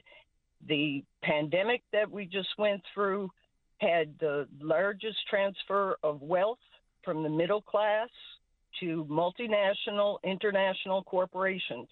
That's always been the priority since the federal government has been managing our fishery. It's not the individual Newfoundlander. It's not the inshore fishery. And that woman speaks to that as well. And you can see multiple, multiple examples throughout society. It's happening more frequently. The rate of change, and trans is a good example, that people need to do some research and see who's funding these initiatives. It's a very, very, very small segment of the population. It's not the same as lesbians and gays who have fought very well for their rights and are well integrated into society, no issue. So when the Pride, uh, Eddie gets on and says that there's a tremendous rate of violence against trans, notice that he doesn't give a reference for that. That's scaremongering. But now, Janet, in sure. fairness, you've just done the exact same thing. What? Talking about how safety has been imperiled or has uh, been uh, re- safety has been reduced because of what you see as new parts of society and new behaviors and new opportunities or different no, conversations. A, a, a but gay man is still a man. A gay woman, a lesbian is still a woman. This notion that Uh, is eroding the idea of women. So in twenty years' time, when women can't have babies and they're doing it in pods and there's no such thing as a woman, we'll look back to this time and say, oh, we didn't realize what was happening. Things happen slowly. These are long-term plans. They are written. If people want to do the research and connect the dots that all of these issues, all these changes, they have the result of taking away our rights, like small businesses and what happened with the pandemic. Yeah, I, b- before we, I don't necessarily understand the overlap with the fishery and the uh, societal issues regarding L G B T Q. But the, it's for large me, multinational corporations. So okay. with the trans, it is big biotech, right? It's biotech that's pushing the uh, bioengineering of humans. And these are small changes that if we're not aware of, we don't see the big picture. And we don't see the funding sources for this trans agenda, which most uh, regular bisexual, gay, lesbian people are not part of that. This has become now A, a whole month thing. It was June. Now it's July. It's sexualizing children. The curriculum in schools has changed where they're sexualizing children more and more. It's an agenda, and people have to wisen up because well, okay. before we know it, it will be too late. So when the next pandemic comes and we're shut down, is everybody going to say, oh, we need to do this for our safety, when we realize now that the vaccine didn't yeah, affect transmission? They didn't even test you're, for you're it. You're correlating a lot of different things here inside yeah, of some big exactly conversations. Right. Yeah, but that's I, exactly I, I right, because just hold on a second, to... though, Janet. Are we all of a sudden saying that transsexuals is something new as opposed to has been happening since the actual beginning of time? It's a minute percentage of the population. Exactly. Exactly. So, so your thought so that... All these exactly. But why, why? I didn't do that. Let's get her back, because I did not touch anything for Janet to go away. Because what I was going to ask is, if we're talking about all of a sudden there will be no one who rep, uh, identifies as a woman, the fact of the matter is, even with all of the different battles and uh, issues that have been part of sexual orientation, sexual identity, it's still, as her absolute point, it's a minuscule percentage of the population. You know, it gets a lot of attention because it has long been easy pickings. And talk about funding agencies. You know, if that's part of the conversation, then if you look at some of the groups that are part of the anti-movement against L G B T Q, it also paints a very clear picture. Look, none of this... So Aaron says, look, this discussion on trans people seems more harmful than helpful. Look, people call on whatever they call about, right? I'm trying to walk a tightrope here, and so give me a break. If we're talking about a very small percentage of the population, which is true, is demonstrably true, is are we making mountains out of molehills regarding any of the societal change, any of the potential or associated risks? Because that's what it really feels like to me. Like, again, if there is going to be someone who is willing to age inappropriate, talk and or physical interaction with a child, that person has long been a problem and remains a criminal. If we're talking about someone who was taking advantage of a situation at a pool, at a rink, at a business, at a shopping mall, regardless of access to one bathroom or another, that person has long been walking amongst us, remains a criminal, should be treated as a criminal. So I do think in many segments of society that we have taken issues that are regarding the minuscule proportion of the population. I think the exact same thing can be said for the minuscule portion of the community that is doing anything criminal. If you want to talk about age-appropriate sexual education conversations, I get that. I'm a father. I lived it, right? So we can talk about that. If we're going to talk about, th I mean, Janet was moving very quickly from one to the next regarding uh, transition of wealth during the pandemic and the fishery and what the government's action is. And uh, look, I get there's just so many things. I, I, like, I feel the same way many times here in the morning. Is there so many things bouncing around my head that I have a similar problem to Janet and try to, you know, get through one point, get through one portion of the conversation. Then if there's a tangential link or the next steps, then we can try to take them. And I did not hang up on Janet. I absolutely didn't touch anything. I don't know what happened. And if she'd like to rejoin us to finish her thoughts, she can do it. This is not about being harmful or helpful. These are big conversations that are actually happening in front of us. To not entertain them just means that one side will never hear from the other side, and I don't know where that's ever got us on every any or every or any single issue anywhere in the world, in society, period. It just has never changed anything when we don't talk about stuff. I will try to keep the potential harm down to the bare minimum that I possibly can. Having important conversations, is whether you like it or not, is something that we have to do, and I feel like I'm compelled to do it. Doesn't look, make no mistake, it's not my favorite thing, because I got to take it on all day, every day. I'm not complaining because I signed up for this gig. You want to take a break? When we come back, Kyle is there. Don't go away. Welcome back to the show. Let's go to line number two. Kyle, you're on the air. Hey, Betty. This is, uh, my name's Kyle. I'm a long-time listener, first-time caller. Welcome to the show. Great, great. I was calling in regards to um, the fellow two behind me, the guy calling in with the um, L G B T Q and the trans and using bathrooms, I guess. Mm-hmm. Um.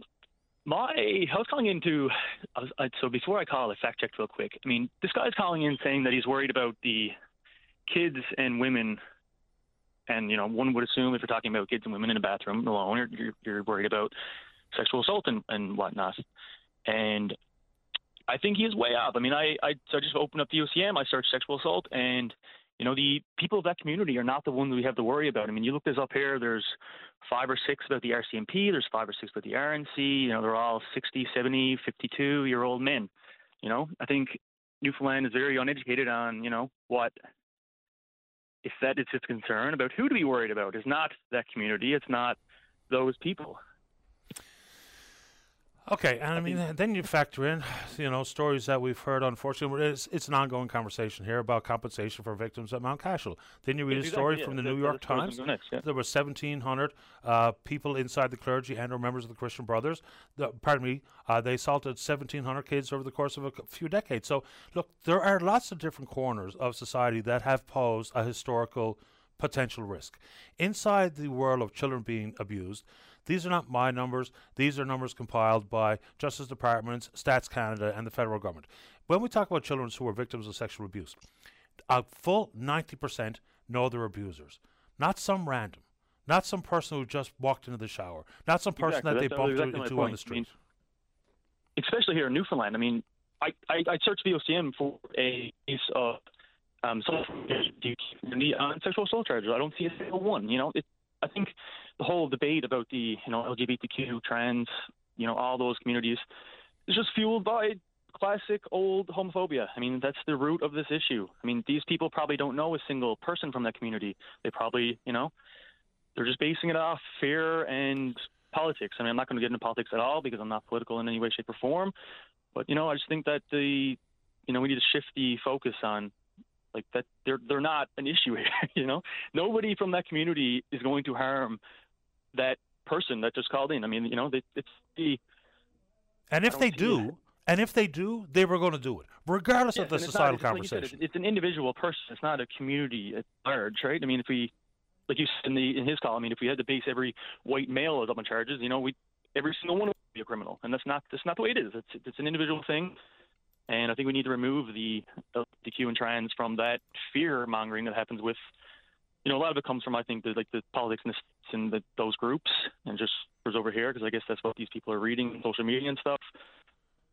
Well, Kyle, I'm sure that is part of it. Let me add this to the conversation. I think another component is the just not knowing. Not being familiar exactly. with, not understanding one issue or another, because when that happens, very quickly, people can have their thoughts populated with things that they simply read, whether or not they're verified, documented, have any merit, because that's the way the world works here these days. Everything's working, uh, moving at breakneck speed. So if something is confusing, as opposed to trying to figure it out, then we are very quickly convinced that, oh, that makes sense to me, so that that's now my full-time opinion. And yeah, so everybody hops on a bandwagon, they see somewhere. They see, you know, that happens quickly. This is bad, and then they're like, "Yep, yeah, this is bad. I'm hopping on this. I'm gonna, you know, I'm gonna live and die by this thing I know nothing about." A hundred percent. And you know, again, this has been not a new conversation, but no, it's okay, been no, but given heightened attention because yeah, there is a political benefit to different sides here to take it on and be the champions of or the persecutors of. This, yeah. And so, as a result, the conversation doesn't necessarily hinge itself in what's actually happening. It ha it sometimes attaches itself to the very worst case scenario. That we look when you're trying to talk about public safety and stuff. Worst case scenario has to be something evaluated, but there's also probabilities that need to be part of that discussion. And in this case, in large part, it hasn't. You know, you I don't know if you're a social media person. And unfortunately, I do use it for the show, but yeah. Now the entire community is nothing but groomers. Now, yes, exactly. Yeah, that's all social media is. I mean, it's, it's hard to find anything that's factual on, you know, Facebook, Instagram, Twitter, without, you know, doing some crazy fact checking. I mean, almost everything you see is just, you know, just hearsay, someone's opinion, someone's. Yeah, look, there. Someone just sent me a review uh, uh, via social media about evaluations done by law enforcement and universities about what segments of society are more likely to be victims of crime. And then via email, I got another two or three that have been sent along. The headlines are all very, very similar. Along the lines that transgender people are four times more likely than cisgender people to be victims of violent crime. So that sort of backs up what uh, uh, one of the callers had said earlier. So for me, and I'll use an interesting phrase uh, the, on this one here is, this is not only like walking a very tight uh, tightrope for me this morning. This is much akin to dancing backwards in high heels. We're going to have to navigate it the best we can, try to keep it as level-headed as the best we can, but that becomes very difficult in these emotionally charged conversations where opinions have been formed, opinions are now becoming unwavering, and yes. I mean, I don't know what else to say or how else to entertain these uh, types of conversations, but yeah, no, I, I, I do want I do want to comment and say you do, you do you do a great job as like a I, I consider myself an ally. I'm just a, you know a young straight dude, but I have friends that are in the community, and I just want to say you, you do do a great job handling these these, these um, topics. Well, we'll do what we can, and I, I haven't yeah, got course, the... Yeah, it's, it's, a hard, it's a hard water for you, for sure, but... Yeah, and I, that's not an effort to complain. Is there, like, if I trip myself up because it's it's live and it's coming at me a million miles an hour, yeah, I'm not yeah, complaining. Yeah. So if and when I trip myself up, go too far on one side or the other of anything, not only talk about sexuality, orientation, or ideology, but it just happens in so many other issues where people have a position, they're very uh, staunch in it, and so... We'll just try to do the best we can to navigate the waters, navigate the conversations. I appreciate you making time for the program this morning. And for me, this is not about being an ally or an advocate or an opposition or a critic. It's got to be a combination of all of the above if I'm going to do it's this. Especially in your position, for yeah, sure. I mean, it's just nature of the beast. Uh, I appreciate yeah. you making time, Kyle. Uh, Kyle, anything else thing, before we go? One thing, yeah, it's one sure. thing. I would say if you're, if you, you know, if, if you're not, if you're not educated on, on these communities and these issues, just educate yourself. You know, it takes, you know, no time at all. I mean, if you, if you have a negative opinion on the L G B T Q community or trans people, just do a bit of research. I mean, these people are living among us. They're nice people. They're not the people that are causing all these issues that you hear, or I don't even know where you hear of them, but you know. Just educate yourself. That's my that's my point. Educate yourself on the topic. It's a good starting point for just about anything we talk about. Uh, good to have you on, Kyle. Yeah, yeah. Appreciate your first time call. Have a good one. You too. Bye bye. Right. All right. Uh, let's take a break for the news. And of course, you know, I really thought there'd be lots of conversation about energy today, whether it be wind to hydrogen or oil and Beta Nord specifically. But of course, that's the beauty of this, is the topics that we discuss on the program are a result of your call. Let's take a break for the newscast. When we come back, we're going to talk education. Terrific. Don't go away. Nutrition, exercise, keeping the cold at bay. Whatever keeps you feeling great, the Wellness and Healthy Lifestyle Show on your V O C M. Welcome back to the show. Uh, let's go. Line number three, say good morning to the president of the N L T A. That's the Newfoundland and Labrador Teachers Association. That's Trent Langdon. Trent, you're on the air. Hey, good morning, Patty. Uh, I wanted to call in this morning uh, just to uh, uh, bring some attention to some recent meetings we had this week in Saint John's. We we had the pleasure of hosting all the presidents of all the teacher associations from every single province and territory, so it was, it was quite a great week. Are they sharing similar concerns? I mean, we talk about gaps in education, changes in curriculum, staffing shortages, and all the rest. Is it the same across the country? Because we know it to be true in healthcare, but we talk about healthcare much, than we, much more than we talk about K to twelve. one hundred percent. You nailed it, right? And so even though, you know, sometimes we say, can we really compare ourselves to, say, downtown Toronto or, or even Northwest Territories, it's uh, it's very unique uh, situation to sit around the table but uh, and to hear the consistencies that are across the province and across the country. The um, the recruitment retention piece is, is quite significant, but the underlying tone with all of it, uh, Patty, to be honest, was the fear amongst the group was that public education is almost becoming normalized now, that shortages are present and there's no real plan for it. It's becoming normalized. Okay, you're going to get some aggression in schools to kind of deal with it. So is that normalization of a system that's weakened is the worry of most people, uh, and certainly the people around that table. And, and parents need to be aware of this, because if anything, we need to be putting more effort into expanding and strengthening our, our workforce within, uh, making sure we do everything within our uh, uh, realm to uh, reduce uh, Uh, opportunities for, for violent uh, events in our schools, preventing where possible, and, and increasing supports for, for uh, uh, uh, children with special needs. You know, that watering down in all those different, different areas is, is the ultimate concern here, because it, it impacts retention, recruit, recruitment, safety, the whole the whole gamut. Yeah. You know, I know this is a pretty broad question. I'm going to ask it anyway. Yeah. It's not that long ago that when you graduated high school, you already had it in your mind, or it was such a respected position in the community that so many people said, I want to be a teacher. Whether it be they were inspired by one teacher or another, or saw it as a nice, secure job opportunity, it was a real go-to choice. I mean, there was times in the past where we had, oh, I don't know if it's right to say too many teachers, but we certainly didn't have staffing shortages. Has there been a shift in mindset? Has been the way that society has changed? Like, for instance, when I was a kid and the school called home, I was in trouble. Now when the school calls home, it's the teacher or the administrator might be in more trouble than, you know, it's been a pendulum shift. So is there something that people can point to as to why we're having trouble uh, securing more and more teachers? Yeah, that doesn't surprise me, by the way, Patty. You got calls home for being in trouble. Anyway, uh, but I'll, I'll leave that one. Uh, if, with regards to the whole overall situation, the, the, the pressures within the system of being a teacher right now, it, they're heavy. So uh, I do believe uh, a lot of our new faces that potentially might be looking at getting trained see uh, the work-life balance that's there. They see uh, uh, the mental health needs that are in the system. Uh, they see uh, we need to do uh, more with less. Uh, but also there's lots of other options out there that may not have existed before. When you know that if you lose uh, or use Labrador West, for example, uh, you know, when people can can jump and uh, and get a, a solid pay for a short term and then come back to the system, those types of things, uh, the tech industry, oil industry, Uh, those types of industries are a real draw for a lot of young people, and I don't know if young people are really considering education as the best option. So we're we're working with government, we're working with Memorial University to uh, do do more around uh, educating high school students that education and teaching is such a rewarding profession, and uh, there's, it has a lot to offer. Uh, We, we're not going to sugarcoat it, though, that it is a heavy job, uh, but that's what makes it rewarding in many ways, too. But as as a province, we need to do more to make sure that it is, uh, it is more, uh, I guess, uh, appealing to people, for sure. Okay. So when we get down to the end of the school year, we're on the home stretch, right? And we've not a whole lot left in the school year. What's the approach at the end of the school year insofar as things like a postmortem, whether it be at the association level, whether it be with bringing in individual teachers for round tables or what have you, that might be part of the marking boards. What do we actually do to have a year in review? Right. So as an association, uh, we have uh, priorities that we work on throughout the year, and our provincial executive and our membership, you know, we, we do what we can to to really have a look back at the year and, and, and prep for the new year. But we are we are an open conversation with, with the school districts, because um, sometimes it's easy to forget the Conseil, the French school district, even though there's six schools within.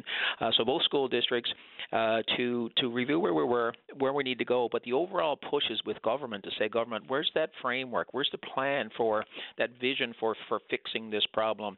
Even if it's ten years from now, we finally have a solution. Uh, this is not going to be a short-term fix. Uh, so th- there's multiple layers. There's the internal layers that we have here. We work with our members. Um, the ongoing work with the school districts to make sure individual things are happening in schools. Uh, if there's problems that do exist, okay, let's get them fixed over the summer. Uh, if there's something more that needs to be done, certainly by Christmas of next uh, or, uh, or at the end of this year or Christmas, we need to see some movement. But broadly, working with government, government needs to bring something forward to us. They've give us, given us indication. My last discussion with the minister that um, working on a framework, they've asked for our input on, on a bunch of different things. So that's positive. Uh, but sooner than later, we're going to have to see something actually written in, and put in place as to what the long-term vision is going to be. Meaning what exactly? Because in the most recent budget, you and I talked uh, budget day in the yep. foyer Confederation building. When we talked about education money, there was infrastructure money for new schools, and that's been controversial as well. But it was like twelve million dollars. And now how that's going to be doled out and in what form or fashion or how it's targeted, I'm not really sure. Then we're talking about potential savings with blending the district into the department itself. Yes. So yep. what specifically do you need, do you need to see on paper? What we need to see on paper is that uh, you know this is this is not just going to be easily fixed with money, and you, you you might find me find it strange that I actually said that, because if there's not enough teachers out there to fill positions, no amount of money is going to draw people in. So there needs to be a plan in this province. We're a very unique setup. We have we have Labrador, we have nor, uh, Northern Peninsula, we have a lot of rural communities, but we have metro as well. Um, we need to train people where they are. So you know, to, to develop a plan that we're going to reinstitute the Labrador Institute, where we can train people in Labrador to be long-term investors in their communities and be, tr- and be teachers on the ground. That's the long-term investment we need. If we forever, day in, day out, are going to be looking to draw people to Newfoundland and Labrador to work, that's going to be in perpetuity. We're forever going to be trying to fill those roles that way, and it's the same issue every year. So there needs to be a longer-term plan of how do I get uh, uh, a full-time teacher for thirty years uh, in English Harbor West. Now, that's that's a change, too, which I should have referenced earlier, is uh, the workforce of today is much different than uh, when we would have went to school and started start, or started our jobs, Patty, because uh, it was very common. You start a job, great if I can get a job for thirty years and stay in one in one sector or even in one school, whereas now a lot of our young people aren't content with that. They, they you know yourself, the research that you've read and so on, that is quite common to have many careers or many uh, different types of um, experiences in your in your work life. So it's it's a we've got to adjust with the with the workforce, and if there is an opportunity to include some virtual within all of that, uh, you know we, we've got to embrace that. And I, I think that's the only true future for for this province. Invest in people where they are, but also incorporate virtual where possible. And uh, there, there's a combination of all those things. Yeah, they're doing it in B C in education yep. and in healthcare, yep. as a matter of fact. Yep. Yep. Okay. So inside of healthcare, let's start and try to leap into K to twelve.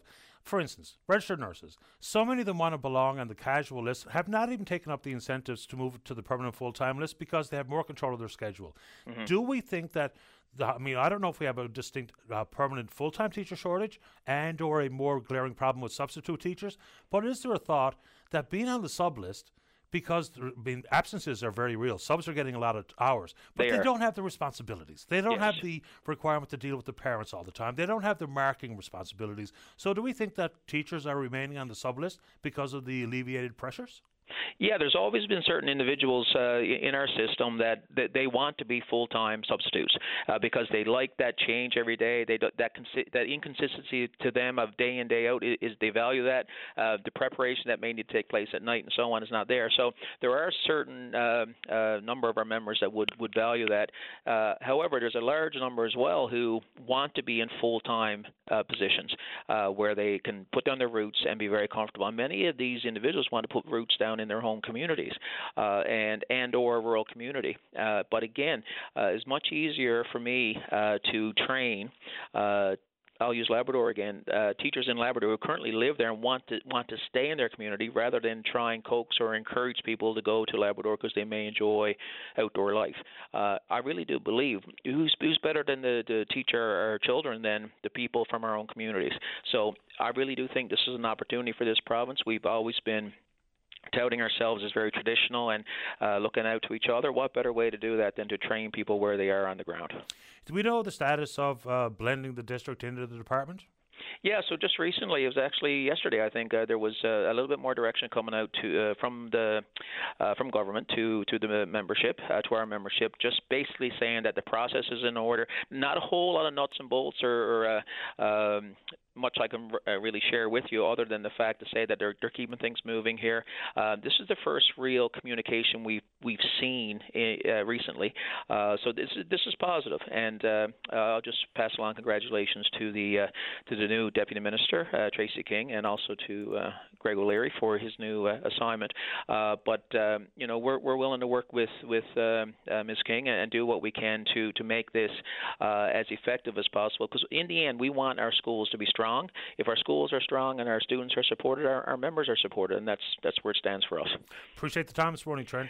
Uh, Patty, can I make one more comment? Sure I just wanted to bring up Frank Roberts Junior High for a second. Okay. Uh, we've intentionally not been in the media on this one, uh, but I, I do think it's time. Uh, there, there is a, a great divide in, in what the school district is saying and what our members are feeling on the ground there. Um, in many ways, our members are feeling as if issues are being minimized there. Uh, so our job right now is, okay, I got no reason to think the district is lying. But at the same time, we want to make sure that the, the pressing issues are being addressed. Um, uh, we're certainly not saying nothing's been done at this point, uh, but there is cause for concern in that building. It's it's one of our older buildings in the province. There's lots of buildings in this province that have issues, but if there's any threat of rats being in that building, that needs to be rectified ASAP. If there's a mouse or two, unfortunately, that's the reality we're living in. Uh, but uh, we're going to support our members accordingly. And uh, as long as the uh, appropriate processes are in place and the information is accurate and up to date, uh, we'll be okay with that. But we, we right now, there's there's a real divide between what our teachers are seeing and what uh, ultimately is being said uh, within assessment reports. Appreciate this, Trent. Thanks for this, Patty. Always a pleasure. My pleasure. Take okay. care. Take care. Bye-bye. Right, bye-bye. It's uh, Trent Langan. He's the president of the N L T A. Let's take a break. Well, I know it kind of caught me off guard. When these Energy N L conferences, usually we get a little bit of good news, and after all the buzz on the opening day, it came with all the breath being hauled out of the room, or the air being uh, pulled or sucked out of the room, when we found out that Equinor is going to delay, delay Beta Nord for up to three years. forty-two years in the business. Oil and gas consultant Rob Strong after this. Don't go away. Welcome back to the show. Let's go to line number one. Say good morning to oil and gas consultant, our friend Rob Strong. Rob, you're on the air. Hey, good morning, Patty. How are you? Best kind. How about you? Oh, I'm surviving. You know, it's uh, an inter- interesting time, interesting place to be this morning. I'm sitting here in the convention center downtown and just listened to the Equinor presentation, but uh, I echo your remarks earlier about uh, the news that came yesterday just before lunch. Just up to then, it's been a great uh, great convention, a great, uh, great conference, some really inter- interesting information, particularly as it relates to wind and hydrogen and ammonia and that sort of stuff. And then uh, as we were about to sit down for lunch yesterday, uh, Charlene Johnson of Energy N L uh, read a copy of a press release from Equinor. It's sort of as you said, kick the kick the breath right out of us. You know, I know it's Charlene Johnson's job and the Premier's job to try not to put pig, uh, lipstick on a pig, but to try to temper emotion reaction to this. They say it's disappointing, bump in the road. For me, it's a much more significant blow to the industry. What do you think? Well, yesterday I would have said it. Uh, yesterday I was saying exactly the same thing, but this morning I listened to uh, to Tora Loseth, who's the country manager for Equinor, and I, lucky enough, I had a chance to spend a couple hours with him well, during the O T C show in Houston a couple weeks ago, and you know, he's pretty down to earth, pretty sincere guy, and uh, his message was basically, you know, we've got some issues, no question. I was hoping he might define some of the issues. You know, is it cost of labor? Is it reservoir issues? Is it the, you know, you know, all the issues that you're aware of? You know, the outside the two hundred mile limit. He didn't define the issues, but he did. He did make a strong commitment to stay at it. Uh, they're going to keep their office open here. He says he's got B P as their thirty-five percent partner on board. So I'm a little more, a little more optimistic. I'm not fully optimistic, and I. I concur with you when you talk about sugarcoating. I mean, that's the role of politicians to do, is to, to make everything look as positive as they can. So it's, uh, it's a real dilemma. We we it's it's hard. I tell you where it's hard, Patty. It's it's hard in the small businesses that have been spending money getting ready for Beta Nord. You know, the big guys, the big fabrication shops, the Cowles, the Pennycons, the Barneses, whatever. They're big enough to to to. to stand by for a couple of years and see what happens. But it's the small guys that I worry about, the guys that are don't have large cash reserves in the bank or have just spent lots of cash getting ready for this thing. They're the guys. What do they do for the next two or three years? That's my question. And it's a good one. So uh, oh, it's nice to hear that he's staying positive, which might be taking a very similar tact that the Premier and Charlene Johnson are taking at the same time. But any further understanding about how and why now? Because, I mean, they talk about market volatility. As an executive in the oil business, is there anything more volatile than the price of a barrel of oil and how easily it be, can be manipulated? So that one kind of jumped off the page as, I don't know if silly is the right word, but certainly didn't make a lot of sense. Well, I, I, I'd like to like, I'd like to see a further definition of that. I mean, market volatility, is that, is that, is that does that talk about the, the price of oil, or does it cost about the price of steel, or does it cost about the labor? Uh, so there are a whole whack of variables that, that, that go into market uh, you know market fluctuations and so on, and we, we don't know that. And that's the sad thing, because are there things that we can improve on? And the other dilemma, of course, is that, is that we in Newfoundland, and our government is faced with it, and therefore you and I are faced with it, is well, how much should we demand be done here in Newfoundland? Uh, we know we know subsea is, is captive. And there's a fair bit of work for subsea, and it's a long process because the field is, the field is, you know, a ten, fifteen-year development scenario. But how much do we demand, or how much should we demand, vis-a-vis topside fabrication?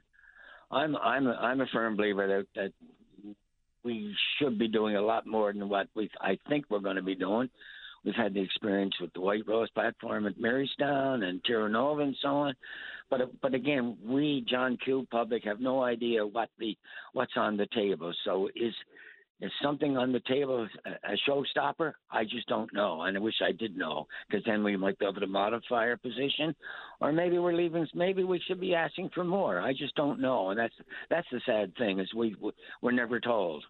It's hard to know what an oil company, how they might react, what they might be willing to say. But if you think back to Hebron, ExxonMobil made no bones about it, right? They were quite happy to say, here's the problem, and you guys are going to have to figure it out, or we're walking away. And then we had all these visits to baseball games in Houston and all this kind of stuff, and then they paid us one hundred plus million dollars to be able to do the work outside the benefits agreement somewhere else. To me, maybe the Norwegians just handle themselves differently, not quite as brash possibly as ExxonMobil will be, but there seems to be more to it than this. And I hate going down rabbit holes with no real firm understanding of exactly what's going on, but they won't tell us, so we're going to have to opine. If, as you point out, they've walked away from three oil and gas plays in two months, albeit with twelve billion dollars plus in earnings in the first quarter, three point five one billion dollars after taxes. There feels like there might be something more to it with Statoil's thoughts on the future. and where their company lies and their hopes for profitability. It might not even be in the sector as much as it has been in the past. That's good. A uh, good point. The the, the the the cancellation projects. There was a, a major wind project, actually, an offshore wind project that cancelled, and there was a development called Rosebank in the U K that's cancelled, and there's a third one that got cancelled recently. But you have to appreciate now that Norway, and therefore Equinor, uh, is is concentrating on natural gas as as quick as they can get out of the ground. They put it in the pipeline to offset the, the Russia-Ukraine situation. But well, how long that's going to last, one one doesn't know. Uh, Equinor is, to my mind, a world-class company. They they they I, I, you know I've been traveling back and forth to Norway for the last thirty years, sort of thing. So I've had a chance to observe them first. So I, I think I think you're probably right there. They're a little more conservative in, in what they're prepared to say. Uh, versus the Exxons or the B Ps or the Shells or whatever. But I still, I, I return to my, my, my, my comment a minute ago. What is it when you talk about market vol, vol you know, the, the fluctuation in the market? Is is it is it is it is it royalty regimes? Is it, you know, for instance, drilling costs? Drilling costs have gone up. The average semi-submersible these days, which you, you'll need at Beta Nord, has probably gone up one hundred thousand dollars a day in the last three years. So is that the showstopper? What, what are the showstoppers right now? That's what I'd like to know. There was logistics that hadn't even been quite settled. I mean, it's one thing to get to the other operating platforms with the Cougars and their Sikorskis, but I don't even know if they figured that much out, whether they're going to be crews on supply ships or they're able to find some sort of helicopter that can actually travel that distance uh, safely. So I think there's a whole, a whole lot of starting point stuff that we arrive at this decision gate, and they think whether it be market volatility, supply chain, escalating costs, which are not coming back to earth, so I don't know how that factors in, or even just very fundamental things that maybe with the inability to settle those, the second decision gate, they couldn't even satisfy their own in-house parameters. And let's not let's not forget the, the law of the sea implications of developments beyond the two hundred mile limit, and that's never been tested before. So that that could add up to seven percent of the cost. There could be a seven percent royalty payable to the United Nations as a result. So there there are a lot of unknowns. But you're, you're you know, as far as logistics go, Patty, you're entirely correct. My understanding is that a helicopter goes to the Flemish Pass, takes seven passengers. Yeah. Because you need that extra capacity for fuel. A helicopter goes to Hibernia, Hebron, the John Derrick base, takes sixteen passengers. So uh, you you add that you that you add that up over the life of the field. That's a significant cost impediment. But again, we we don't we just don't know. That's the sad thing. But but just to recap, Patty, I I, I I'm concerned. I'm not I'm not one that sugarcoats anything, but I feel a little more optimistic having heard the Equinor presentation this morning. I'm not convinced. I'm not going to. I can't take it to the bank. My bank manager won't accept it for security. But I psychologically, I feel just a, a little bit better. I'm not. I'm not all the way there yet by any means. Well, my bank manager doesn't accept positivity as collateral either. Good to have you on, Rob. Thanks for this. You're very welcome. Take, take care. care. All right. Bye bye. Bye. Rob Strong. forty-two years in the game. Uh, time for the news. Dave, how are we doing on the telephone? When we come back, time for you. Don't go away. Your V O C M Mornings with Jerry Lynn Mackey and Ben Murphy, five thirty to nine a.m. weekdays on your V O C M. Welcome back to the show. Let's go to line number one. Tenley, you're on the air. Hey, Patty, how's it going? Doing okay. How about you? Oh, not too bad. I just want to touch base, I guess, real quickly. I know you're probably busy there, but the L G B T Q caller there, I believe his first one was, his name was Paul, I believe. I think that's right. Uh, Yeah, I just uh, it just caused me so much um, tightness, so much in my chest. It feels, you know, and I, I I'm not even part of that community. Like it's sort of similar to Kyle, I, I consider myself an ally, but it just uh, I can only imagine if you are part of that community and you hear a call like that and you just shake your head and realize how it almost feels like there hasn't been any progress made. And I know there has been, but that's just the way it feels when you get callers like that sometimes, you know. I get it, and this is not about Paul or any other Uh particular caller, but sitting in this chair, I have to try to figure out very quickly if uh, a perspective is coming from a place of misinformed or uneducated or hate and take it from there. And so there's a vast difference between those three positions, uh, which requires a different type of conversation, I think. But I get the, you know, how it must resonate in the ears of a member of the L G B T Q community. And I'm sure it's really quite difficult to listen to. And it would have been the exact sa- the exact opposite when we talked to Eddie Sancour earlier in the show, who's the chair of Pride. So, I mean, that's how I try to proceed with these things. If it's all about jumping down someone's throat for an opinion that is not based in hate, but is based in something else, then the conversations never happen. And it's similar to conversations regarding other controversial issues, immigration, say, for instance. You know, if it's coming from a place of uh, racism versus legitimate questions about housing and healthcare and vetting and security. So that's how I, I don't know how people hear them, but I try to be aware of how it must be heard or absorbed or resonating with one person or another. Yeah, definitely. I, I missed the first part of the show, so I, I, I have to ch- catch up on that call later tonight. But um, I guess I just want to put in my, my, my own sentiments towards Pride Month there. And I, as an ally, I just want to let people know that, uh, you know, there are people out here that do care about you. And uh, and on that note, I, I seen out in B C there, actually, a news article this morning that, regarding a senior's home. And uh, they're actually giving their residents, senior residents now, you know, in their seventies and plus, the chance to embrace what they might not have been able to before. So they're offering these these opportunities to the seniors to to show that they're a part of the community when they might not have been able to show that before. And I think that's that's something that should uh, probably catch catch wind across the country too. Yeah, I know there's some move afoot in this province about a similar type of policy, and it's all important. Look, because what happens, I think, sometimes is that if you see a story where someone has done something and then all of a sudden you think that that's representative of the entire community, regardless of who we're talking about, then what we do is we very quickly begin to demonize people. And when that happens, it's hard to turn that page back. It's hard to stuff that genie back in the bottle. And I really do find this much akin, in my head anyway, to issues such as immigration. So we just have to be a little bit more thoughtful and careful about all of a sudden everyone of any different walk of life, they're all the same, which of course has never been true. Regardless if you're talking about white, blonde, blue-eyed, East End townies like me, we're not all the same because there's no such thing. Same thing inside the L G B T community, same same thing inside the group of immigrants, same thing inside the our world of teachers or cops or anybody. We just have a nasty habit of all of a sudden everyone's the exact same, and consequently we paint them with the same brush and we demonize them equally when it's certainly never deserved.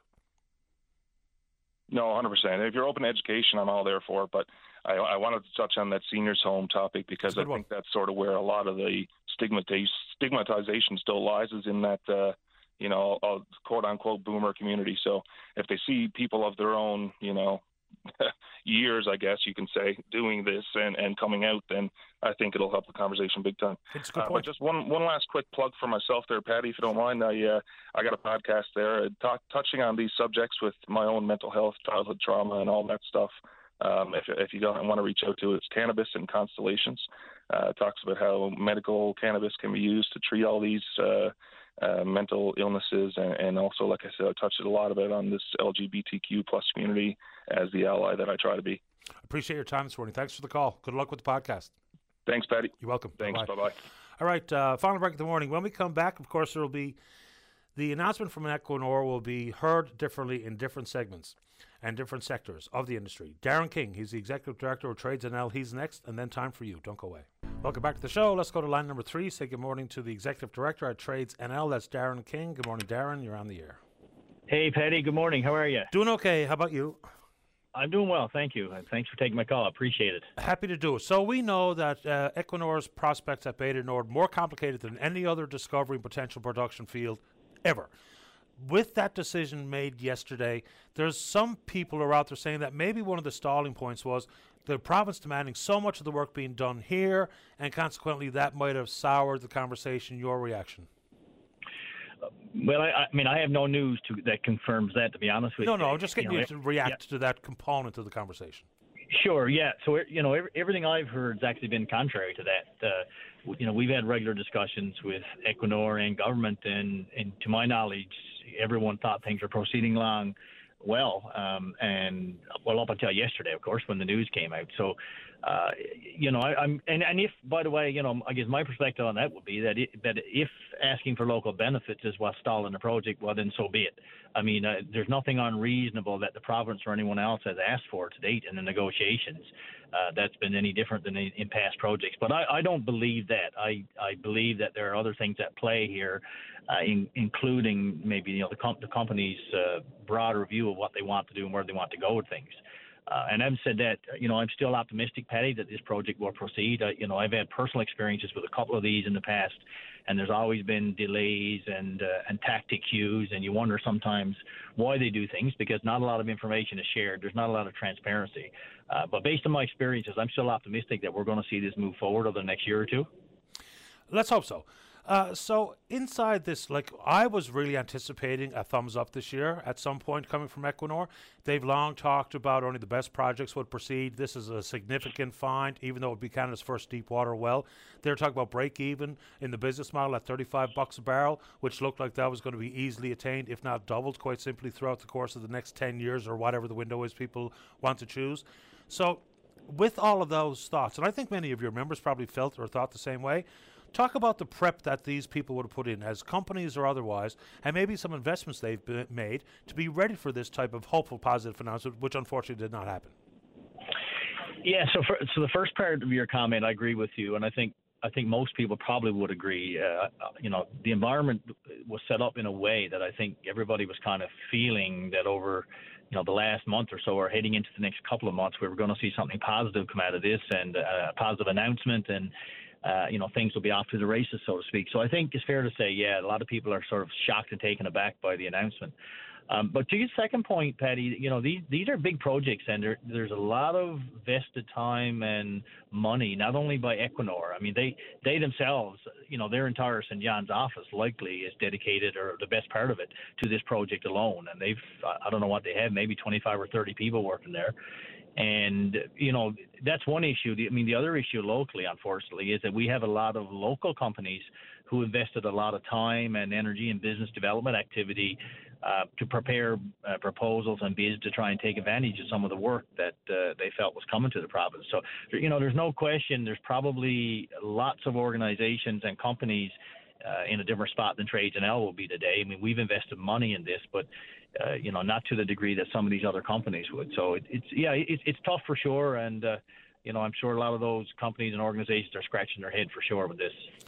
No doubt they are. So let's turn to next opportunities. And this might be an example of cart in front of the horse, but it's happened. So World Energy G H two has actually uh, secured the deal to purchase the port of Stephenville, which very much screams that they think they're going to get a green light. So while there might be uh, bad news on one front, there might be good news on the other, albeit not replicating the same number of jobs and the long-term nature of those jobs. But anywhere to find a silver lining these days is pretty important. Yeah, you know, I agree with you, and, and I mean, in the construction industry today, we're you know we're busy. Uh, you know, I speak for Trades N L only, but we're busy. I mean, we've got you know in the hundreds of people working in the Come by Chance refinery with Brea Fuels. We've got uh, I don't know maybe six hundred people doing the Voisey Bay mine expansion. We've got uh, in the hundreds again up with G J Cal doing uh, maintenance work in I O C, and that that's not counting employees that we have on the Marathon Gold project and the Terra Nova and others. So, you know, there's a lot of activity in, in the province and across the country uh, that's going to keep trades workers busy for the next foreseeable future for sure. And the wind and hydrogen is just, uh, you know, a tip of the iceberg in a different direction. I mean, on the, on the Beta Nord stuff, my, my advice to government would be to uh, stay engaged and be patient. Uh, there's no rush here. I mean, the, the the whole natural resources energy industry is booming right now, and it's going to be for the foreseeable future. So I don't think the province is in a position where they need to panic on this or or, uh, or anything like that. You know, the Beta Nord project, I believe, is a good project, and I think Equinor has said it repeatedly. They see it as a, a bit of a, a game changer in the oil industry if they can make this project happen. So I I think it'll happen. It's just going to be a matter of time. But in the meantime, there's still lots of great opportunities in the province on the construction side. On that point, not panicking is never a good idea, but versus twenty-five, thirty years ago, there will be fewer oil fields produced. I mean, I just think that stands to reason. Companies have pulled back on their exploration dollars, and fewer exploration dollars spent, probably less uh, opportunity for production. So let's just say, just use round numbers for the sake of it. If twenty years ago, there was going to be companies willing to bring twenty new oil fields into production. Uh, fast forward to today, that twenty might be five. So there is an essence of time is important. It might not equate to panic, but it does equate to a sense of urgency that might not have been part of the conversation twenty years ago. Yeah, I, you know, I don't disagree with that either. Um, but I mean, that same logic applies to the company as it does to the uh, to the to the province. I mean, the company, the, the opportunities for companies in the oil business to develop future oil fields are going to diminish as well. So the field is still relatively level there. Um, okay. But you, you know, uh, I, yeah, I just you know, my advice is I don't think that we should panic. Uh, I mean, there's lots happening here. And, you know, you know, stakeholders all have people to answer to. So, you know, government's got to answer to the voters at some point in time, and, and they're obviously going to want to keep that in mind. Uh, Equinor answers to their board of directors, just the same as I do with Trades N L. So, uh, you know, everybody's got a different perspective on this for sure. You know, my advice based on my experiences would be not to panic. I think uh, I don't think government should do a deal unless it's a good deal for the province. Um, and I don't think that anyone should feel like they're being blocked into a corner by Equinor or anybody else because of of the, you know, the perceived decline of the oil industry. If this project cannot be a good project for the province, then it shouldn't proceed. And I don't believe that, by the way, for a minute. I think it is a good project for the province and for the company. That's why I'm, I am really optimistic that this will get back on track. I appreciate the time this morning, Darren. Thanks for this. Thanks, Patty. All the best. I appreciate the opportunity, as always. Anytime. Take care. Bye-bye. Bye-bye. It's Darren King, E D at Trades N L. Final word goes to line five. Former mayor and former member of the House of Assembly, Sam Slade, joins us on the line. Good morning, Sam. You're on the air. Good morning, Patty. How are you this morning? Top shelf today. How about you? Uh, I'm not too bad, Patty. Uh, I just uh, called you this morning there. I heard that uh, lady on there from uh, Beta Nord, and uh, it's quite concerning, uh, you know, like, I mean, uh, those fellas after being out for crab now uh, for several trips, and, uh, you know, those small boat fishermen down around there uh, who sells to uh, Quincy, uh, of course, uh, uh, they won't give them bait, and they won't give them... Uh, you know, ice or anything to go out and fish it. Now, there a few weeks ago, Patty, you know, like uh, the Premier was in a big old rush, we say, to get this thing done, you know. And, uh, you know, like uh, fishermen out there now being, uh, well, I, I, actually they're being punished because they stood their ground. They, they're being punished. So, you know, Patty, is uh, you know, is one, uh, you know, Royal Greenland is one thing, but, uh, you know, it's the way that the uh, fish harvesters are being treated right now. And uh, I don't think for one second that is right. Uh, not all processors are doing it. Uh, they're sending their small boats, they're sending their big boats, and one thing or another. But for whatever reason, Royal Greenland uh, is not allowing any of their small boats uh, to go. I heard from a fellow over in three P S uh, the night before last. Uh, he's in the same boat. They won't give him bait and that. They won't allow him to go fishing and that.